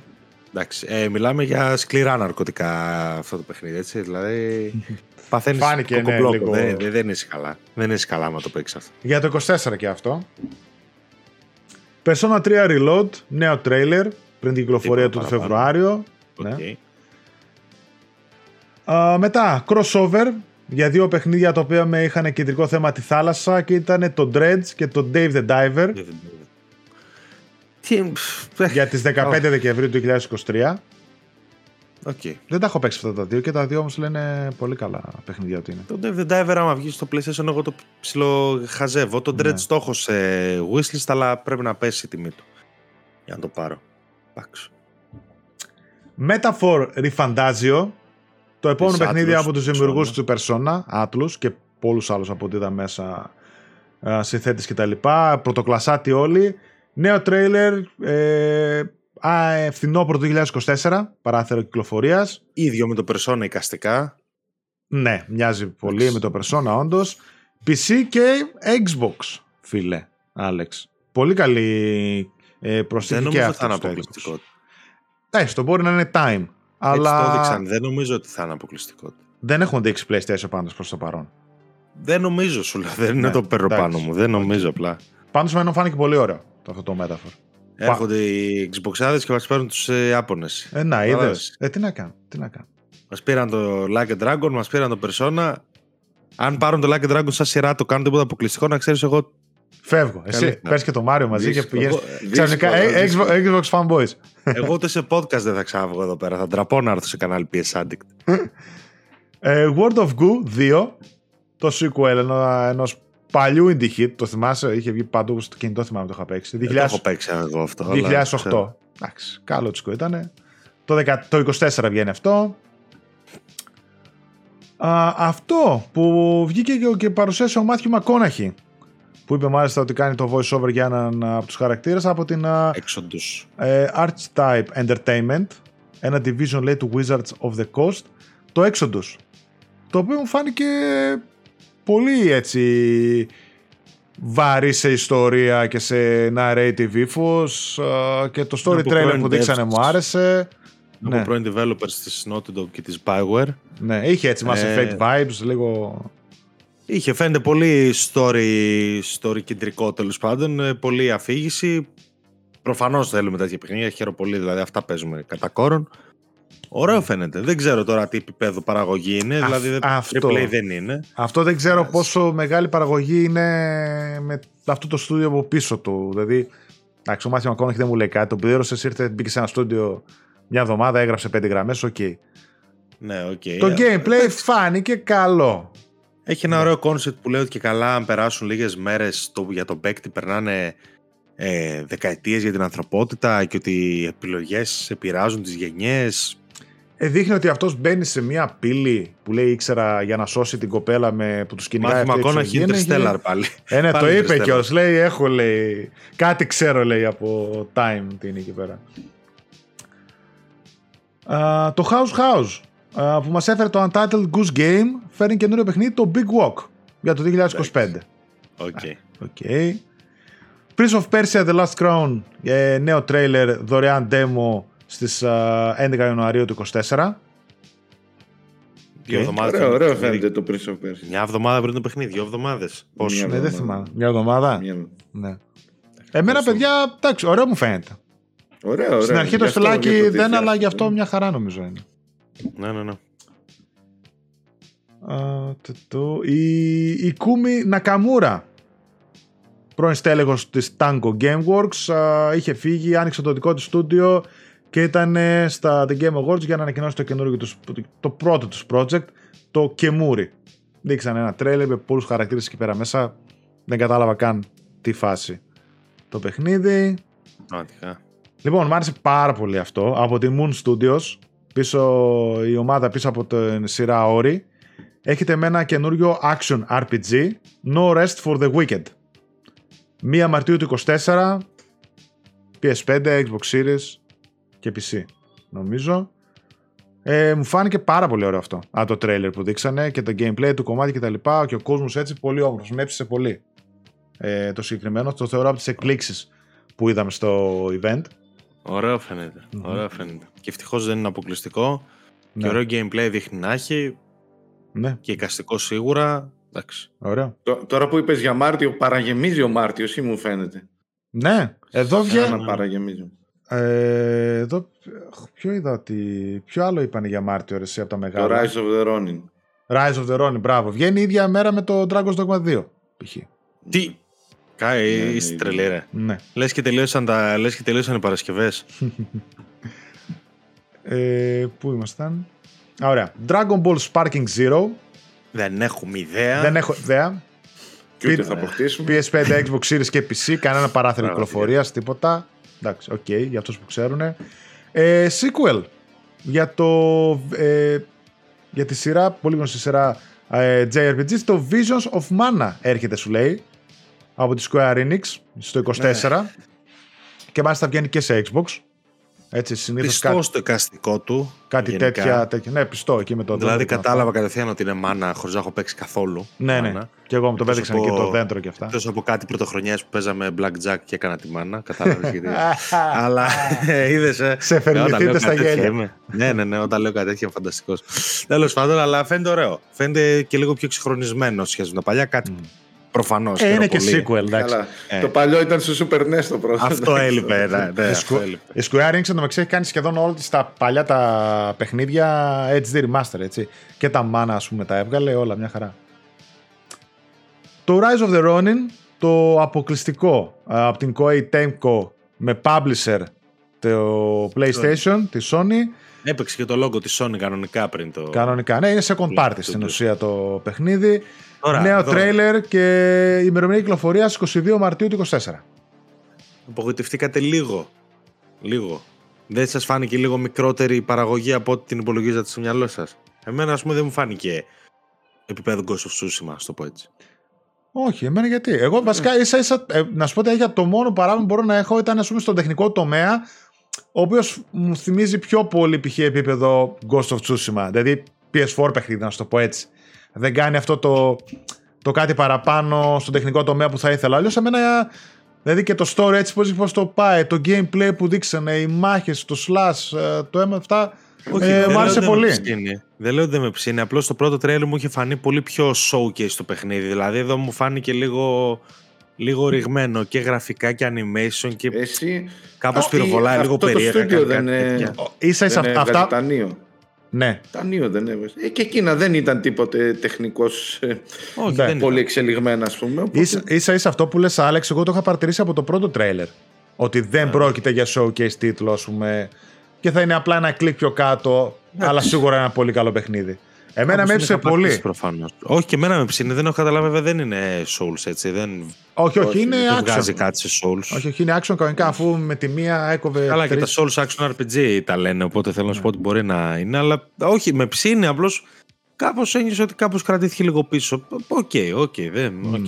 Ναι. Θέλω να το Και παίξω. Θέλω να το παίξω. το, το σκηνικό στην Ιαπωνία τραβάει και το, μετά Τραβάει. το Ghost ας πούμε τραβάει αλλά δεν ξέρω για πόσο ακόμα γιατί άμα πάει και το Assassin που λένε και τα λοιπά αυτό δεν θα πάει Ναι, δεν θα ξέρω πάει, ναι. για πόσο ακόμα Κοίτα, καλά είναι που βγαίνει το Ronin τώρα. Το Ghost of Tsushima σε τέλος σίγουρα το έχω στο μυαλό μου για 25 κυκλοφορία. Ε, οπότε Ναι. καλά είναι να αναπνεύσει λίγο μόνο του, γιατί δίπλα στα υπόλοιπα θα το τρώγανε. The Outlast Trials ε, έρχεται στο PC σε Early Access και έρχεται, ήταν στο PC σε Early Access και τώρα έρχεται στις κονσόλες. 5 Μαρτίου του 24. Εντάξει. Το έχω ξαναπεί εγώ ότι με απογοητεύει λίγο το κόπο του πράγματος, το οποίο σήμερα δεν είναι τόσο τρομακτικό, αλλά απ' την άλλη φαίνεται καλό. Και νομίζω και στο Μμμ. PC πήγε καλά. Εντάξει. Φέρτο. Το παίζω εγώ. Δεν... το Atlas Ε, είναι ωραία σειρά. Έκπληξη για μένα και το καινούριο Jurassic Park παιχνίδι. Jurassic Park Survival έρχεται στο PC, PS5 και Xbox Series. Δείξανε ένα cinematic trailer με ελάχιστο gameplay. Ε, first person. Κατευθείαν από την πρώτη ταινία το 93 και καλά έχουν φύγει και εσύ έχεις μείνει πίσω, είσαι εκεί μια επιστήμονας και προσπαθείς να επιβιώσεις.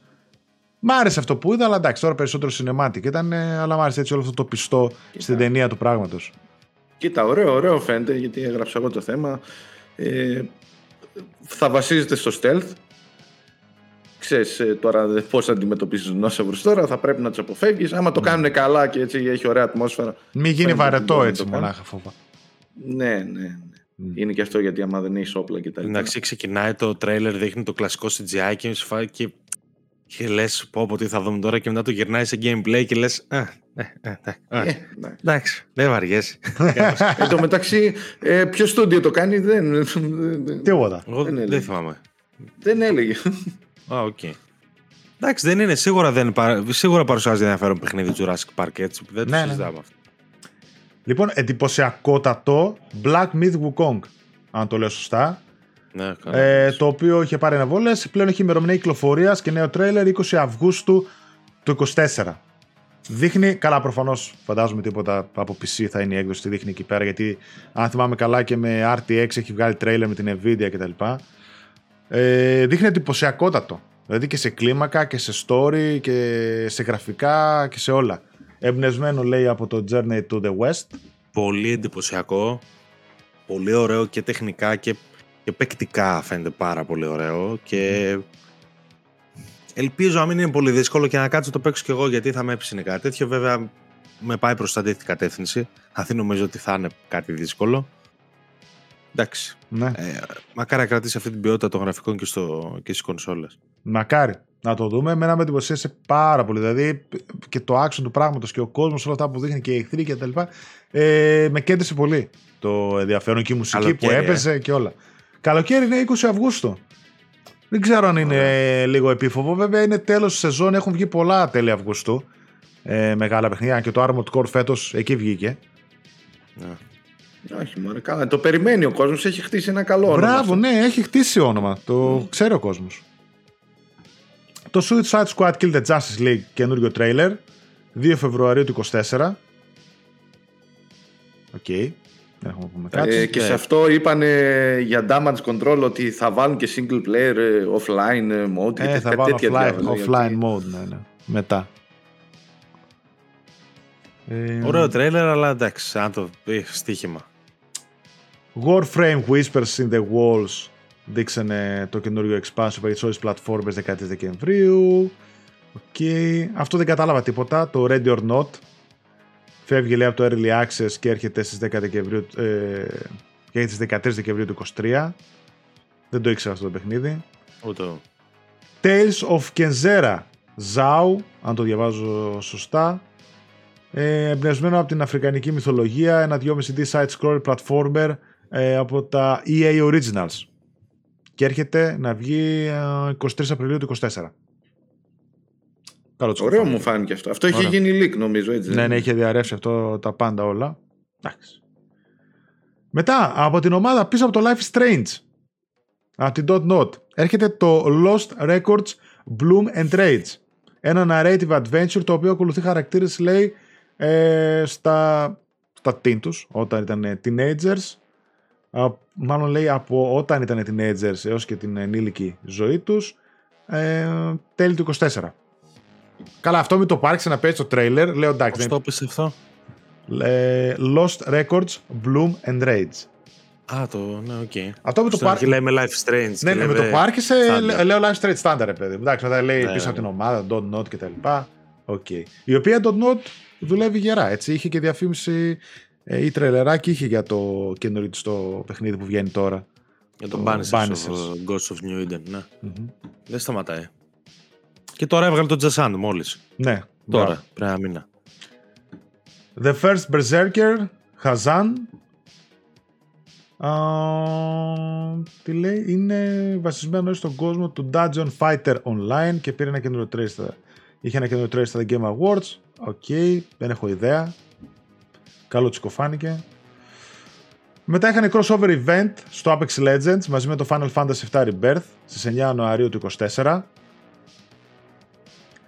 Okay. Skull and Bones επιτέλους παίρνει άλλη μία ημερομηνία κυκλοφορίας 16 Φεβρουαρίου του 24 Είναι η τελευταία. ναι δεν ξέρω αυτό ε, πάντως ξέρεις τι έχει και μία close beta πιο πριν ε, ξέρεις τι όμως αυτό το τρέιλερ σαν να μου κάνει ένα κλικ λίγο καλύτερο το δείξαν έτσι Τα τρέιλερ δεν ξέρω. Καλά ήταν πάντα τρέιλερ. Τα τρέιλερ. ναι αλλά Δεν κάτι, κάτι έτσι μου έκανε δηλαδή αν δεν ήμουν λίγο αρνητικά προκατηλημένος θα το έλεγα με Μα καλύτερο μάτι γιατί.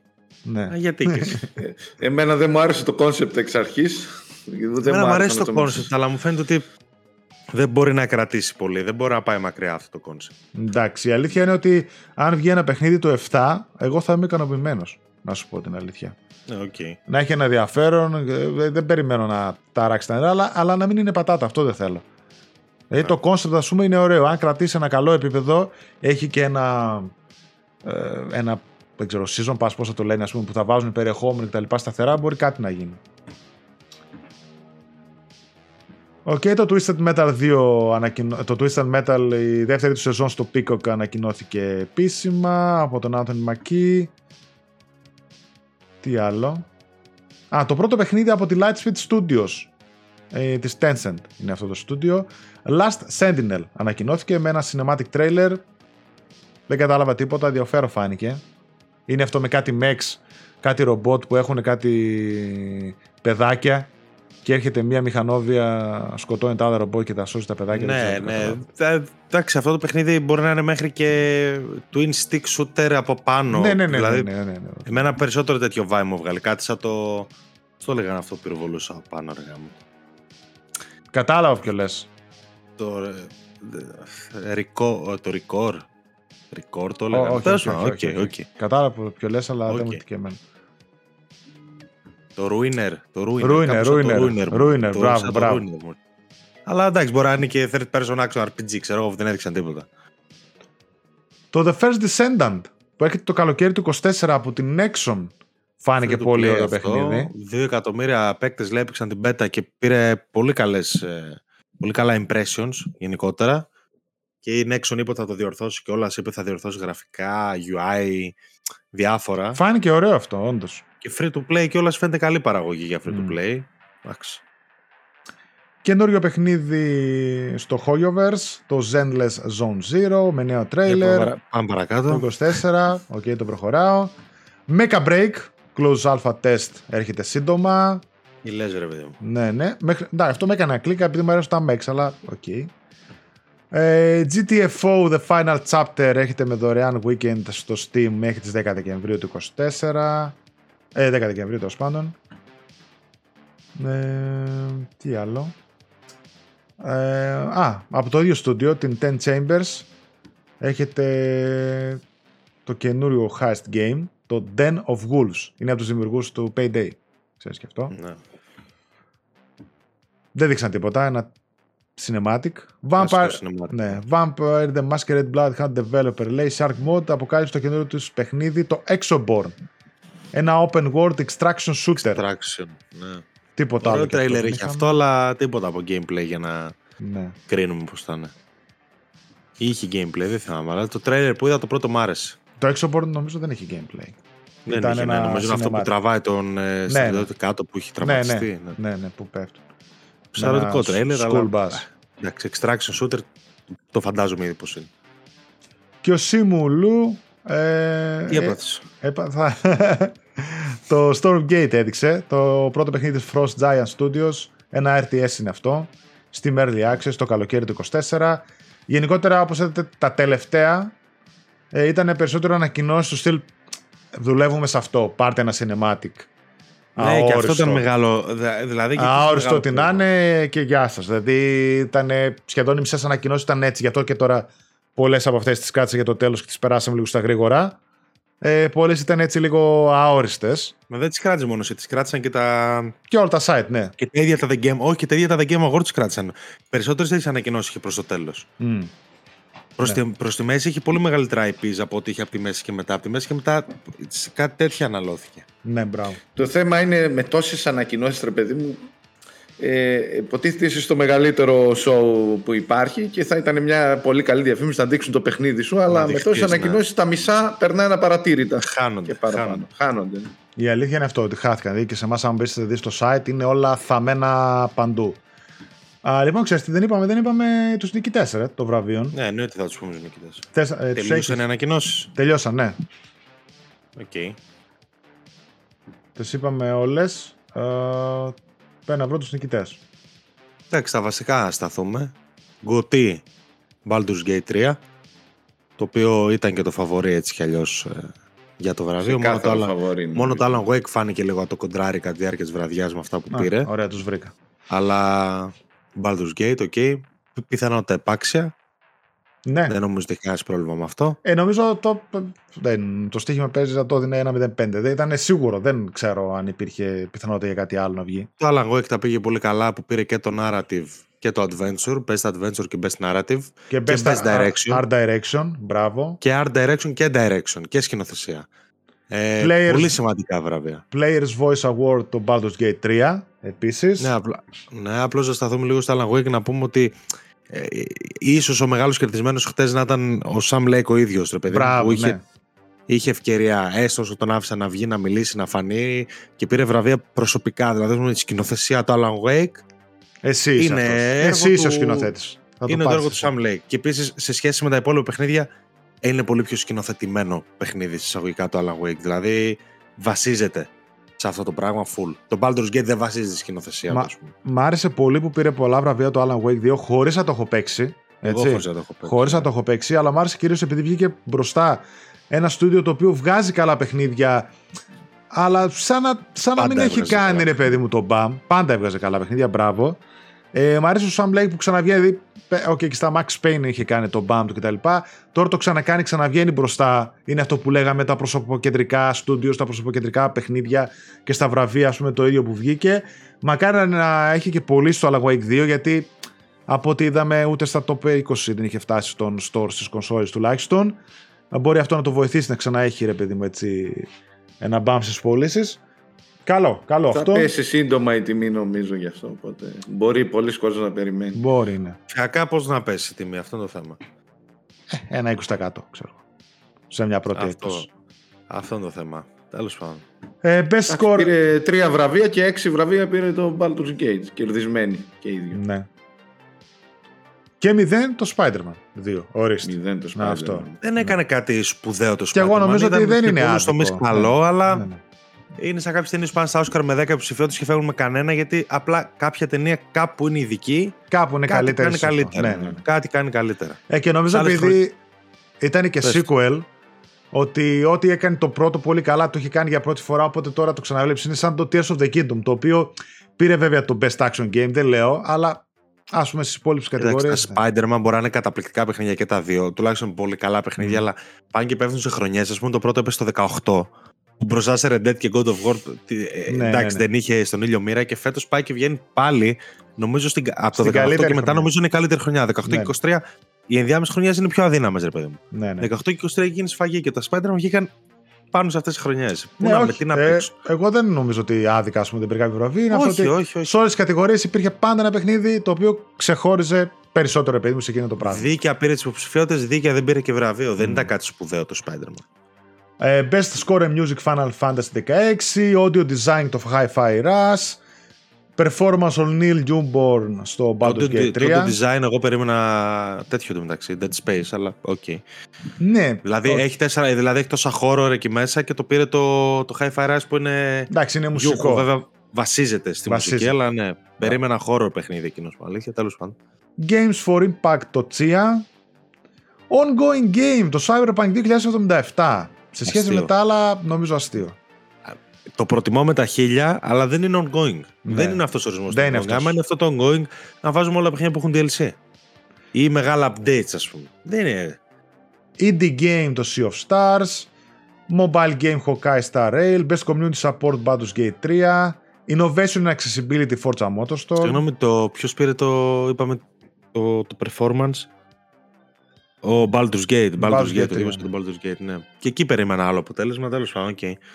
VR AR Game Resident Evil Village, Action Game Armored Core 6, Action Adventure Tears of the Kingdom, RPG Baldur's Gate 3, Fighting Game Street Fighter 6, Family Game Super Mario Bros. Wonder, Sim Strategy Game Pikmin 4, Sports Racing Forza, Multiplayer Game Baldur's Game 3. Εντάξει, νομίζω ότι τα υπόλοιπα όλα μπορούσαν να πιάνετε. Εδώ διάβαζα και το multiplayer το ότι είναι προβληματικό.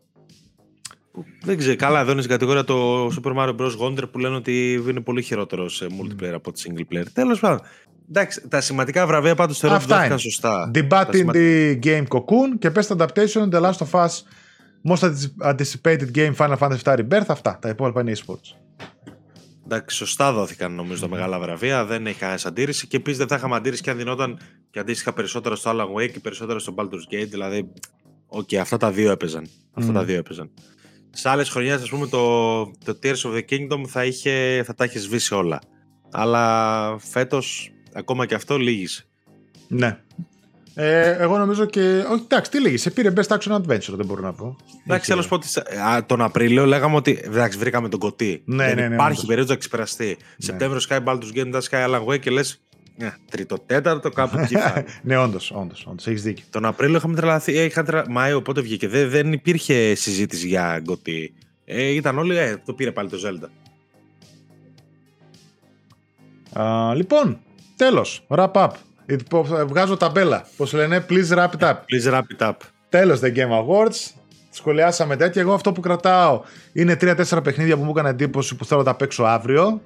Ε, κρατάω την α, πολύ καλή παρουσία του Xbox που σχολίασα. Που αρχίζει να δείχνει αποκλειστικά, αρχίζει να δείχνει τα δόντια του. Ε, α, α, π.χ. του PlayStation τις ανακοινώσεις μαζεμένες έχω σημειώσει. Για κάποιον που... Α, σε παρακαλώ, δείξε μια λευκή σελίδα που δεν έχει τίποτα πάνω. Σε παρακαλώ. Όχι φίλε, θα σου πω τι έχω. Έτσι ποτέ μια λευκή Εντάξει, σελίδα. είχε κάτι μωρέ. είχε. Θα σου Εντάξει, πω. είχε, αλλά. ε, Ε, λοιπόν, God of War DLC. Δε- όχι, God of θα, War. θα σου πω. God of War Ragnarok Valhalla Free DLC. Final Fantasy VII Rebirth. Οκ, okay, εντάξει, δείξανε εκεί πέρα theme song και κάτι collaboration αυτά. Rise of the Ronin, 22 Μαρτίου. Helldivers 2, 8 Φεβρουαρίου. As Dusk Falls που έρχεται στο PS5 παιχνίδι της Microsoft 7 Μαρτίου. το πρώτο παιχνίδι της Moon Studios στο PlayStation το No Rest for the Wicked 1η Μαρτίου. Ε, Final Fantasy 7 τα 2, ε, συγγνώμη 16 τα 2 DLC. Αυτά. Και το πρόγραμμα ας πούμε του PlayStation έτσι πως γίνεται για το 24. Για τους πρώτους μήνες 24, ναι. Αλλά δεν είναι με δικά του παιχνίδια. Ναι, αυτό δεν είναι με δικά του παιχνίδια. Δεν είναι, είναι δικά του. Αρχές του 24 για το PlayStation 5 θα έχουμε, The Last of, αποκλειστικά μάλιστα, The Last of Us Part 2 Remastered 19 Ιανουαρίου, Grand Blue Fantasy Relink 1 Φεβρουαρίου, Helldivers 2 8 Φεβρουαρίου, Pacific Drive 22 Φεβρουαρίου, Final Fantasy VII Rebirth 29 Φεβρουαρίου, Rise of the Ronin 22 Μαρτίου, Silent Hill φημολογείται για Μάρτιο, Foam Stars αρχές του 24, Lost Soul Aside αρχές του 24 και Sterile Blade αρχές του 24. Αυτό είναι... είναι... ένα προσχέδιο του roadmap Κοίταξε, είπες παιχνίδια εκτός του Grand Blue Fantasy που με ενδιαφέρουν όλα. Είναι σε τι. Είναι πώς, δηλαδή, θα έπρεπε να. Μην μας ενδιαφέρουν τόσο τα second party, να σου το πω έτσι, να έχουμε άλλα μπροστά. Αλλά είναι καλά παιχνίδια που θα παίξει μόνο στο PlayStation. αυτό είναι άλλη ιστορία. Από το που είναι τα PlayStation και τι κάνουν. Το ότι θα παίξουμε, θα παίξουμε. Θα... Δεν θα προλαβαίνουμε. Δεδομένο. Τέλος πάντων. Ναι. Απλά είναι αυτό. Το δεν έχουμε... τρίμηνο, έχει γέμισε. Γέμισε. Απλά θα ήθελα να είμαστε σε αυτά να υπήρχε και ένα ban του PlayStation. Μάρτιο, ξέρω εγώ. Ναι, πεις, γέμισε. Α, απέναντι του Final θα Fantasy. Το ξέραμε ήδη. Δεν θα περιμέναμε. Αυτό, ναι. Δεν... Εντάξει, είναι, είναι και απέναντι το Final Fantasy δεν μπορείς να βγάλεις εύκολα παιχνίδι. Είναι θα... μεγάλες κινήσεις. Να έχεις το Stellar Blade, το Final Fantasy VII Rebirth, το Rise of the Ronin να τα έχεις αποκλειστικά στην κονσόλα σου. Ναι. Και όχι ο ανταγωνισμός. Είναι μεγάλη υπόθεση, έτσι. Mm-hmm. Ε, και Όντως πρέπει να πάρεις PlayStation για να τα παίξεις. Δεν γίνεται αλλιώς. Δηλαδή μπορεί να σου πουλήσει κονσόλες εισαγωγικά. Απλά εντάξει, δεν είναι το first party που, που μας έχουν. Πούλησαν τι κονσόλες, είσαι να χωριέσαι. Θα πουλήσουν κι άλλες. Θα πουλήσουν, εντάξει. Το χρόνο που θα βγει, όταν βγει το GTA 6, το οποίο είναι τώρα. Ξέρω πότε να σου πω πότε θα τις πουλήσουν. Θα βγει τότε. Θα έχει βγει και το πρώτο χρόνο τέτοια εποχή και μετά μια χαρά. Και που λέτε παιδιά, πέρα από τα The Game Awards, είχαμε και το GTA 6. Ζωή να έχουμε γέρι να είμαστε το παίξουμε κιόλας. Έτσι. Γιατί μετά από μια δεκαετία έχουμε καινούριο GTA 6. Το οποίο βγήκε, σάρωσε τα πάντα στο πέρασμά του. Με το επίσημο τρέιλερ, υπήρχε βέβαια ένα leak κακής ποιότητας κτλ. Βγήκε η Rockstar νωρίτερα το πρωί. Εγώ ξύπνησα 7 η ώρα, μπαίνω, βλέπω συζήτηση στο chat κάτι. Ε, λέω θα ήταν τα παιδιά το leak. Ε, ξέρω εγώ και αυτά. Το είχα δει εγώ το βράδυ λίγα δευτερόλεπτα. Αλλά δεν ήθελα να χαλάσω την έκπληξη και το έκλεισα.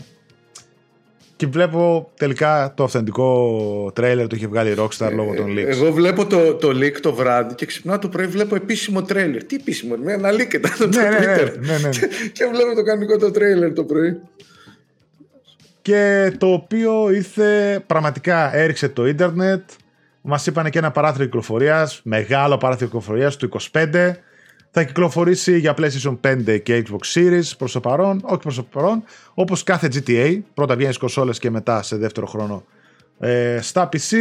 Επιστρέφει Vice City, σύγχρονη εποχή, Florida-like uh, Leonida, πώς τη λένε την, uh, την, ναι. την πολιτεία ξέρω εγώ, σε, στην ουσία μιλάμε για ένα Φλόριντα έτσι στην περιοχή Miami, Miami Still Vice City όπως το ξέρουμε. Πόσο φά, πώς σας φάνηκε επειδή το τρέιλερ; Για μένα σαν παλιός GTA fan ρε παιδί μου έχω παίξει όλα τα GTA ε, και τα φορητά εκτός ε, του 4 εκείνο το παράτησα να σου πω την αλήθεια.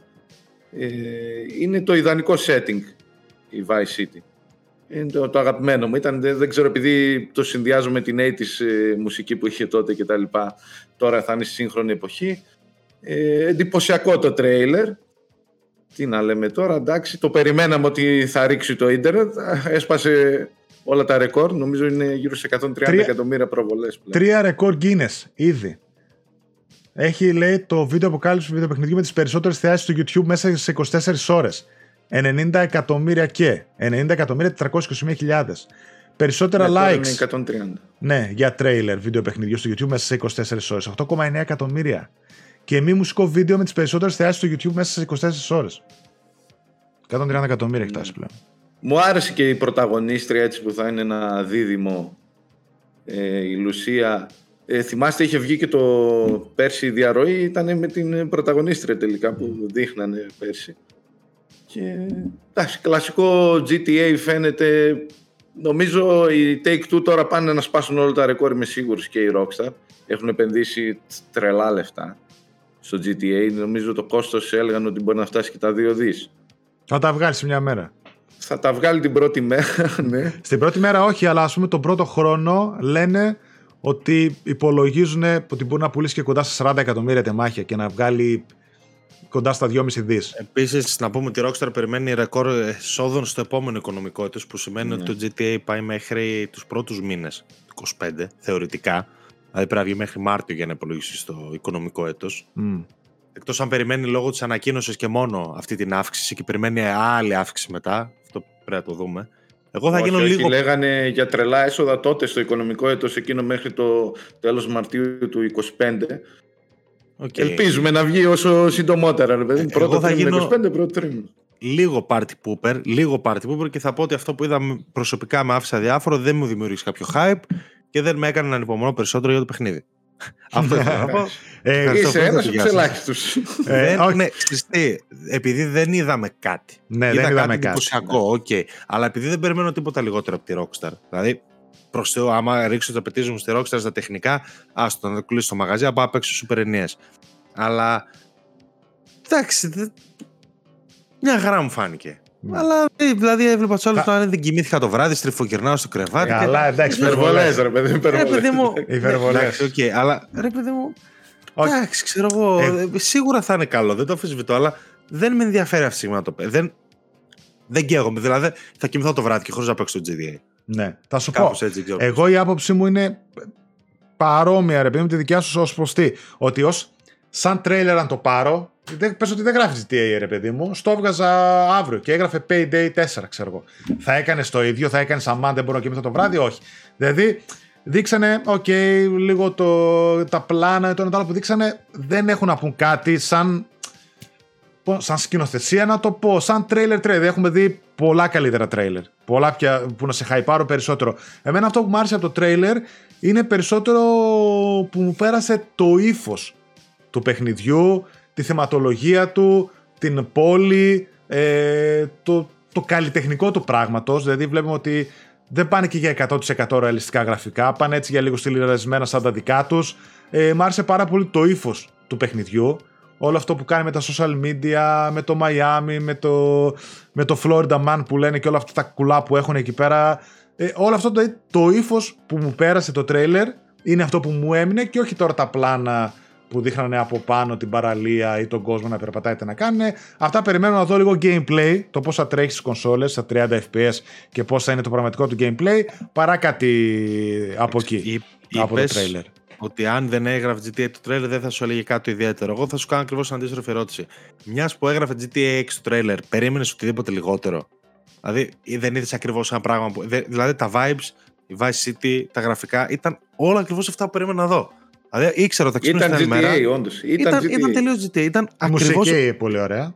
Και καλά κάνουν και είναι ακριβώς GTA. Αυτό θέλουμε όλοι νομίζω. Δηλαδή καλά κάνουν, αλλά δεν μου έκανε την ίδια αίσθηση. Δεν μου έκανε αίσθηση, δεν μου άφησε κάτι, κάποιο αποτύπωμα. Πώς να σου το πω, ρε παιδί. Προφανώς που θα είναι γαμάτο.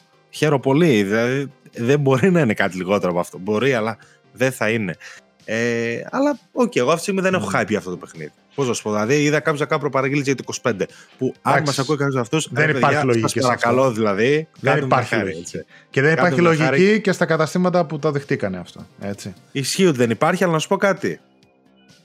Ναι, οκ. Ε, Εντάξει. Παρόλα Όταν αυ- άλλο βουτάει στο νερό γυμνό, θα τον φάει ο καρχαρίας, ρε φίλε. Καλά, ναι. Πώς να σου εντάξει. το πω. Παρόλα Εντάξει, αυτά, αν σου λέω αν από το τρέλ 2 έτσι, το- τα πέντε πλάνα εμένα καλλιτεχνικά δεν μου λένε κάτι, οκ, αλλά σου είπα μου πέρασε το vibe που εμένα αυτό μου έμεινε. Επίσης Εμένα. μου άρεσε και αυτό το δίδυμο των πρωταγωνιστών που έχει. εμένα. Έτσι, το Ωραίο. οποίο λένε κιόλας ότι μπορεί ο άντρας να είναι undercover, αστυνομικός, η άλλη εκεί πέρα να έχει τίποτα τέτοια το, η ιστορία μέσα. Δεν ξέρω πώς θα το πάνε και θα το κάνουν.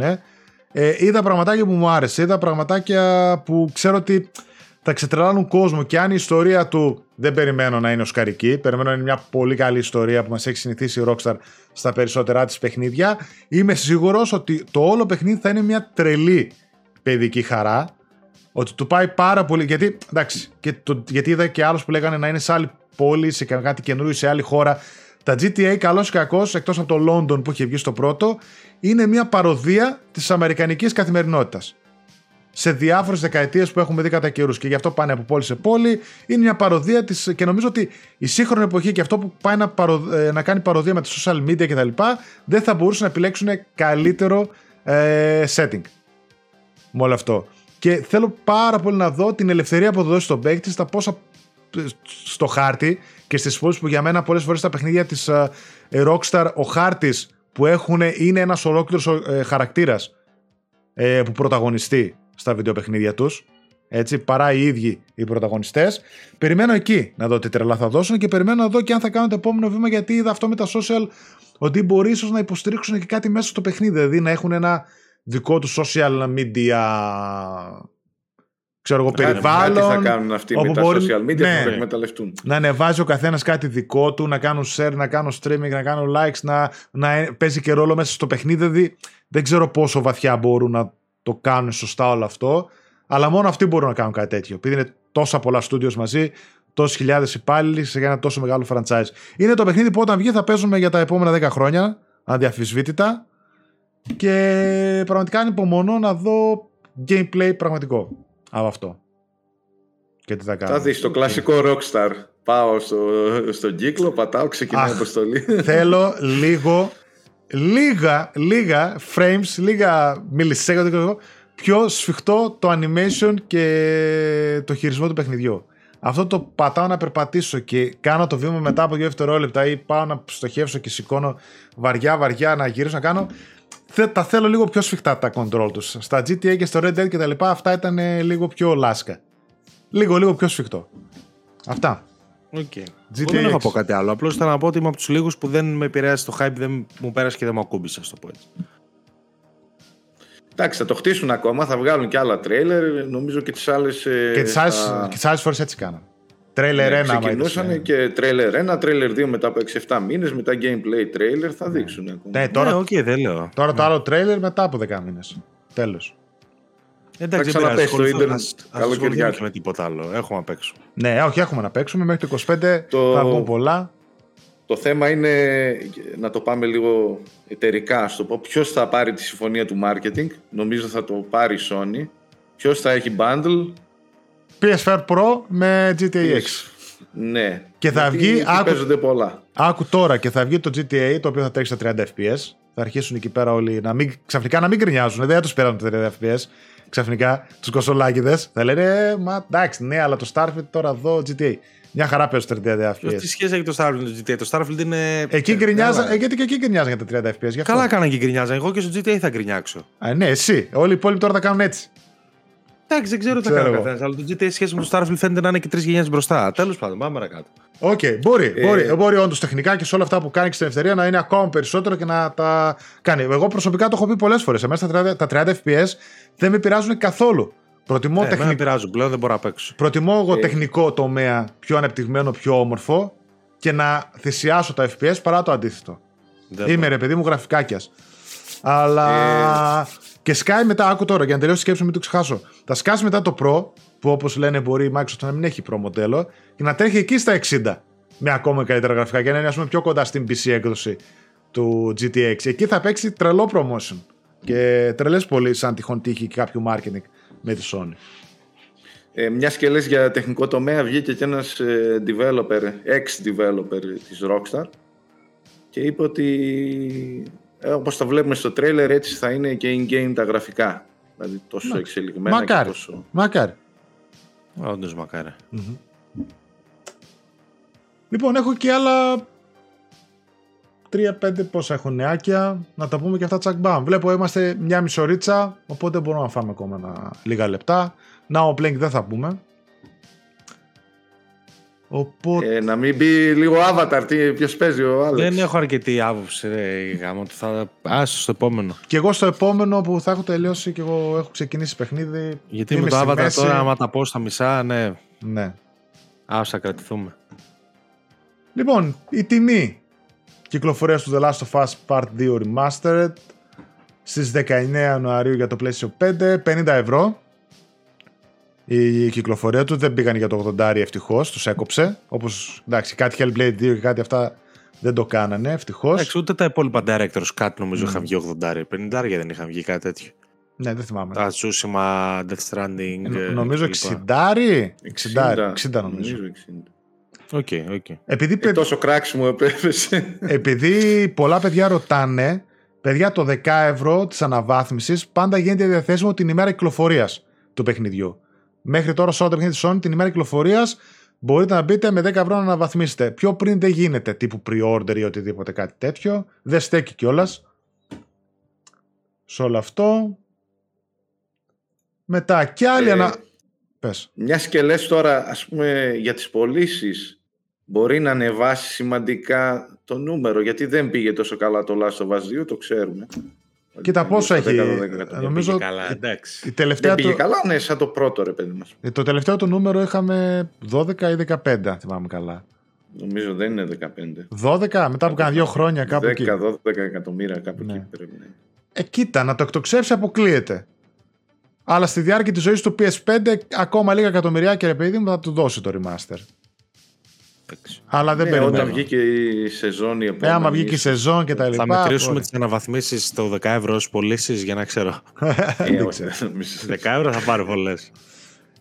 Ναι. Εντάξει, εγώ νο- πάντως γνώμη μου είναι ότι το 50 ευρώ είναι ε, ok. Αν πούμε ότι είναι ένα καινούριο προϊόν, γιατί για έναν που δεν έχει PS4 μπορεί και να είναι καινούριο προϊόν. Μμ. Πώς, okay, Ναι, για εκείνο το θα είναι παίξω. λουκούμι το 50 ευρώ. Ε. Αν θεωρήσουμε ότι ήδη 10 ευρώ είναι ανάμεσα στις δύο εκδόσεις, ένα σαραντάρι, Μμ. τέλος πάντων, δεν- νομίζω ότι είναι ok. Δεν ξέρω, γνώμη μου. Ακ, αχ, αυτό το τέτοιο. Το άμερο, το Alone in the Dark. Ακόμα μια Καλό. αναβολή Alone in the Dark είναι μεγάλη παπάντζα, ξέρεις. για τα Alone in the Dark της THQ Nordic. Αντί να κυκλοφορήσει στις 16 Ιανουαρίου του 24, θα κυκλοφορήσει στις 22 Μαρτίου του 24. Είχε πάρει ήδη Μάρτιο. αναβολή ξανά και πφ, το βλέπω Πόσο να 22 ζωρεί. είπες; Ε, 22, ναι. 20. Μαζί με Α, το ε- Rise of the Ronin δηλαδή και είναι το άλλο. Ε, 22 βγαίνει το Rise of the Ronin και το Dragon's Dogma 2. Dragon's Dogma. Αυτό βγαίνει 20 Θα το Μαρτίου. ξαναμεταθέσουν αυτοί. Όπως τον Οκτώβριο. Ναι. Εντάξει, δεν φαίνεται ρε παιδί μου πολύ φιλόδοξο παιχνίδι. Βασίστηκαν λίγο εκεί στους δύο ηθοποιούς. Δεν έχουν δείξει και κάτι να ενθουσιαστείς. Δηλαδή μόνο Εντάξει. το όνομα κουβαλάει προς το παρόν. Ε, Ναι. Μια φτηνή, μια φτηνή, μια μέτρια χώρο παραγωγή φαίνεται. Δεν είναι κάτι να Μμ. βγάλουμε τα στουτιά μας και να τα κάψουμε ρε παιδί μου. Εντάξει, μπορεί να είναι καλό. Ναι, εγώ θέλω να το παίξω. Μακάρι να είναι καλό. Βέβαια, το demo που είχαν βγάλει πφ, δεν είχε αφήσει και πολύ καλές εντυπώσεις. Όχι, όχι. Τέλος πάντων. Έχει ταβάνι νομίζω μέχρι το ε, ε, 7 ας πούμε. Κάπου τόσο το, το ταβάνι του. Μμ. Βαριά βαριά. Μετά κάνει ένα event η Sony, το Season of Play, όπου δώσαν έναν κωδικό για δωρεάν avatar, Σαββατοκύριακο με δωρεάν διαδικτυακό παιχνίδι πολλών παιχτών από τις 9 και 10 μέχρι 10 Δεκεμβρίου, χωρίς PS Plus. Κερδίστε λέει 50 πόντους PlayStation Stars, παίζοντας μεταξύ άλλων κάποια από τα παιχνίδια που έγιναν διαθέσιμα στην PS Plus έξτρα συνδρομή. Εν τω μεταξύ, πλάκα πλάκα, έτυχε Essential, προχθές να μπω στο συγγνώμη. Stars, στο οποίο δεν είχα μπει καθόλου. Μμ. Απλά το είχα ενεργοποιήσει όταν έχει ξεκινήσει. Και είδα ότι ψηλό εύκολα μαζεύω πόντους. Δηλαδή, αν το κυνηγούσα λίγο, θα Α. είχα ένα 10 ευράκι τώρα να πάρω Ναι. κανένα indie, κανένα τέτοιο. Έχει, Δηλαδή, να, τώρα και έχω, από την ομάδα μας παίρνουν τα παιδιά. 5-10 ευρώ κάτι εκτός τις παίρνουν. αυτό, έχω ένα 5 ευρώ, ας πούμε, τώρα μαζεμένο, χωρίς να παίξω κάτι πέραν αυτών που παίζω έτσι κι αλλιώς ή να κάνω κάποια ενέργεια. Δηλαδή, αν το Ένα- κυνηγούσα λίγο με τη βιβλιοθήκη που έχω θεωρητικά, που αυτό προτείνει να παίξει και συγκεκριμένα παιχνίδια Ναι, συγκεκριμένες ναι, ναι. μέρες και έχω αρκετά παιχνίδια πλέον τόσα χρόνια στο PlayStation, νιώθω ότι αν το κυνηγούσα θα Μπορείς. γλίτωνα κάποια λεφτά. από Κοίτα, κάποια πράγματα. εδώ σου λέει τα PS Plus Essential, αν τα κατεβάσεις και τα παίξεις, το Sable, Lego 2K και Power Wash, ε, 50 πόντους. Οκ. Το Εντάξει, καθένα. μαζεύονται. Ε, είναι... Μην γκρινιάζεις, κατέβασε τα, παίξε. Δεν και είναι έχει δύσκολο. να και κάτι μαζέψεις. τουρνουά, κάτι διαγωνισμούς, κάτι προσφορές κτλ. Εντάξει, οκ. Και η Ελλάδα είναι μέσα σε αυτά. Ναι. Και την, α, τέλος την α, νέα πατέντα, μια νέα πατέντα για DualSense η οποία παρουσιάζει μερικά πρωτοπορικά χαρακτηριστικά και λένε μήπως είναι κάποιο DualSense Pro ή ξέρω εγώ. Πόσα τώρα δεν έβγαλαν. Ε, το επόμενο DualSense, όχι το Edge, ξέρω εγώ. Κάτι άλλο καινούργιο που μπορεί να βγάλουν. Ε, ένα version 2, ξέρω εγώ. Αντί για touchpad σου λέει θα έχει touchscreen. Μάλιστα η οθόνη θα έχει φωτισμό όπως θα έχουν και τα κουμπιά. Σκοπός του φωτισμού αποτελεί η καθοδήγηση των παιχτών χωρίς εμπειρία ώστε να αποκτήσουν εξοικείωση πιο σύντομα. Ένα χαρακτηριστικό που φαντάζει απίθανο να λάβει σαν και ωστά αφορά την απτική ανάδραση. Συγκεκριμένα, για να έχει περισσότερη συμμετοχή ο παίκτης στην εμπειρία, το χειριστήριο θα παράγει θερμότητα. Μπα. Κάτσε ρε. Τέλος, θα έχει αποθηκευτικό Πόσο χώρο θα κάνει; για, earpa- για τα earpads. Οκ, εντάξει. Έχει διάφορα. Τέλος πάντων, πατέντες κυκλοφορούν πάρα πολλές. Μία στις πόσες βλέπω. Να πω αυτή τη στιγμή μόνο ότι υπάρχει ένα error στο PlayStation Store το οποίο το έχει δει και η Sony Ναι, που δεν το μπορείς να είδα. κατεβάσεις. Δεν αφήνει αρκετό κόσμο να κατεβάσει πράγματα αυτή τη στιγμή. Τέλεια. Και έκανε και η Sony post στο οποίο λέει ότι θα λυθεί το πρόβλημα και το ξέρουμε. Ας πούμε, κάποιοι δεν μπορούσαν να κατεβάσουν τα Essential σήμερα. Ναι, τέλεια. Βγάζει, βγάζει Πριν error. από λίγες μέρες κάτι λογαριασμοί τρώγαν μπαν χωρίς λόγο. Ναι. Έβγαινε μετά η Sony, τους ξανά τους ξε, ξε, Αλλά βέβαια- ξεμπαν χωρίς λόγο δεν ανέφερε Εγώ τώρα τίποτα. το λέω Παρασκευή απόγευμα αυτό και η κουμπί βγαίνει Κυριακή, αλλά Ναι, εγώ ναι. το αναφέρω Εντάξει, παρόλα θα αυτά. έχει Και λυθεί. προφανώς θα έχει λυθεί μέχρι τότε. Αν δεν έχει λυθεί, έχουμε πρόβλημα. Ελπίζουμε να έχει λυθεί. Ε, αυτά, παιδιά. Εντάξει, Ε, αρκετή να πω δυσορροπία. κάτι άλλο, Ναι. μήπως για τις εκτόσεις. Α, Γιατί ναι, έχει πες, πες. κάποιες Βέβαια, βέβαια. καλές εκτόσεις. Ε, δηλαδή έχει το, ρε- στο PS Store είναι μέχρι τις 11 του μηνός. Δηλαδή έχει λίγες μέρες ακόμα, δηλαδή Κυριακή, Δευτέρα βράδυ. Έχει το Resident Evil 4 στα 30 ευρώ. Νομίζω είναι καλή τιμή. Πολύ καλή τιμή. Πολύ καλή τιμή. Ε, έχει Αυτό τα παίζω παιχνίδια- τώρα. Ναι, έχει τα παιχνίδια που είχαμε δει στο Black Friday στις ίδιες τιμές, κάτι το Crew, το Mortal Kombat 1, ε, το- ε, ποιο άλλο, το Jedi Survivor στα 43 ευρώ, λίγο ακριβό το βλέπω αυτό. Έχει τα αθλητικά και τα δύο στα 40 ευρώ πάλι Μμ. και νομίζω όποιος θέλει να τα πάρει είναι η κατάλληλη στιγμή γιατί θα ξαναέχουν έκπτωση μετά τον Φλεβάρι. Θα πέσουν λίγο οι τιμές πάλι, αλλά όποιος θέλει να παίξει τώρα τα Χριστούγεννα στα 40 ευρώ νομίζω μπορεί να επενδύσει Μμ. στα αθλητικά. Ορίστε. Ο Και Γιώργος στο είναι EA Sports vintage, και έρχεται στο- με εκπτώσεις. Εμείς μιλάμε κάθε εκπομπή για συνδρομές. Να, ορίστε. Ορίστε. Αυτός Ε, είναι ναι, ο εντάξει, σωστός ο έχει δρόμος. κάποιες καλές τιμές. Έχει, έχει. Νομίζω κα- έχει. Πάντα, εντάξει, αν ψάξει πάντα κάτι έχει. Το Τώρα κο- το Resident Evil είναι πολύ καλό. Εγώ νόμιζα Ναι, το εγώ Resident Evil νόμιζα. είναι καλή Ναι. τιμή. Θα Το, ήθελα να είναι και έχω... retail. το Cocoon έχει στο 20 από ό,τι είδα, το έχω wishlist γι' αυτό. Έχει κάποιο πραγματάκι. Μάλιστα, παλικάρια μου. Ωραία. Είπαμε πολλά πράγματα. Εντάξει, κάποια τα τρέξαμε κιόλας. Δεν υπάρχει λόγος για κάτι παραπάνω, για να μην κουράσουμε και τον κόσμο που μας ακούει. Αυτά. Φιλάκια πολλά και τα λέμε. Δεν έμεινε Τέλεια. πολύ ακόμα. Δεν έμεινε πολύ ακόμα. Α, πλάκα πλάκα να πούμε και αυτό. Πού Άλλες είμαστε; δύο εκπομπές, μάλλον. Άλλες δύο εκπομπές. Και μετά κάνα δύο εβδομάδες ρεπουδάκι για γιορτές. Μετά το Τρεις- 24 τρεις μπορεί, δρυμύτερη. Τρεις μπορεί να σε αφήσω έτσι να ξεκουραστείς λίγο Εντάξει, παραπάνω. άντε καλά. Άντε καλά. θα, το, θα το πούμε για σίγουρα. Αλλά δύο εκπομπούλες ακόμα. Η οποία φαντάζομαι η τελευταία θα είναι και η ανασκόπηση χρόνια. Ε, θα έχεις και ένα καλό αφιέρωμα για το PS4 από ό,τι βλέπω είναι το Prime Game. Ναι, ναι, ναι. Καλώ εχόντων των πραγμάτων. Την άλλη εβδομάδα που κλείνει 10 χρόνια το PlayStation 4 στην Ελλάδα και γενικότερα τα έχει κλείσει βέβαια. Ε, θα έχω έγραψα ένα αφιέρωμα. Θα το έχουμε και Ναι, σε το βίντεο. διάβασα εγώ το κείμενο γι' αυτό για να το δουν Ναι, τα ναι. παιδιά. Θα το έχουμε Είναι και πολύ σε ωραίο. βίντεο. Ελπίζω να σας αρέσει. Αυτά. Ciao. Καλώς. Bye bye. Τα λέμε. Ciao. Bye.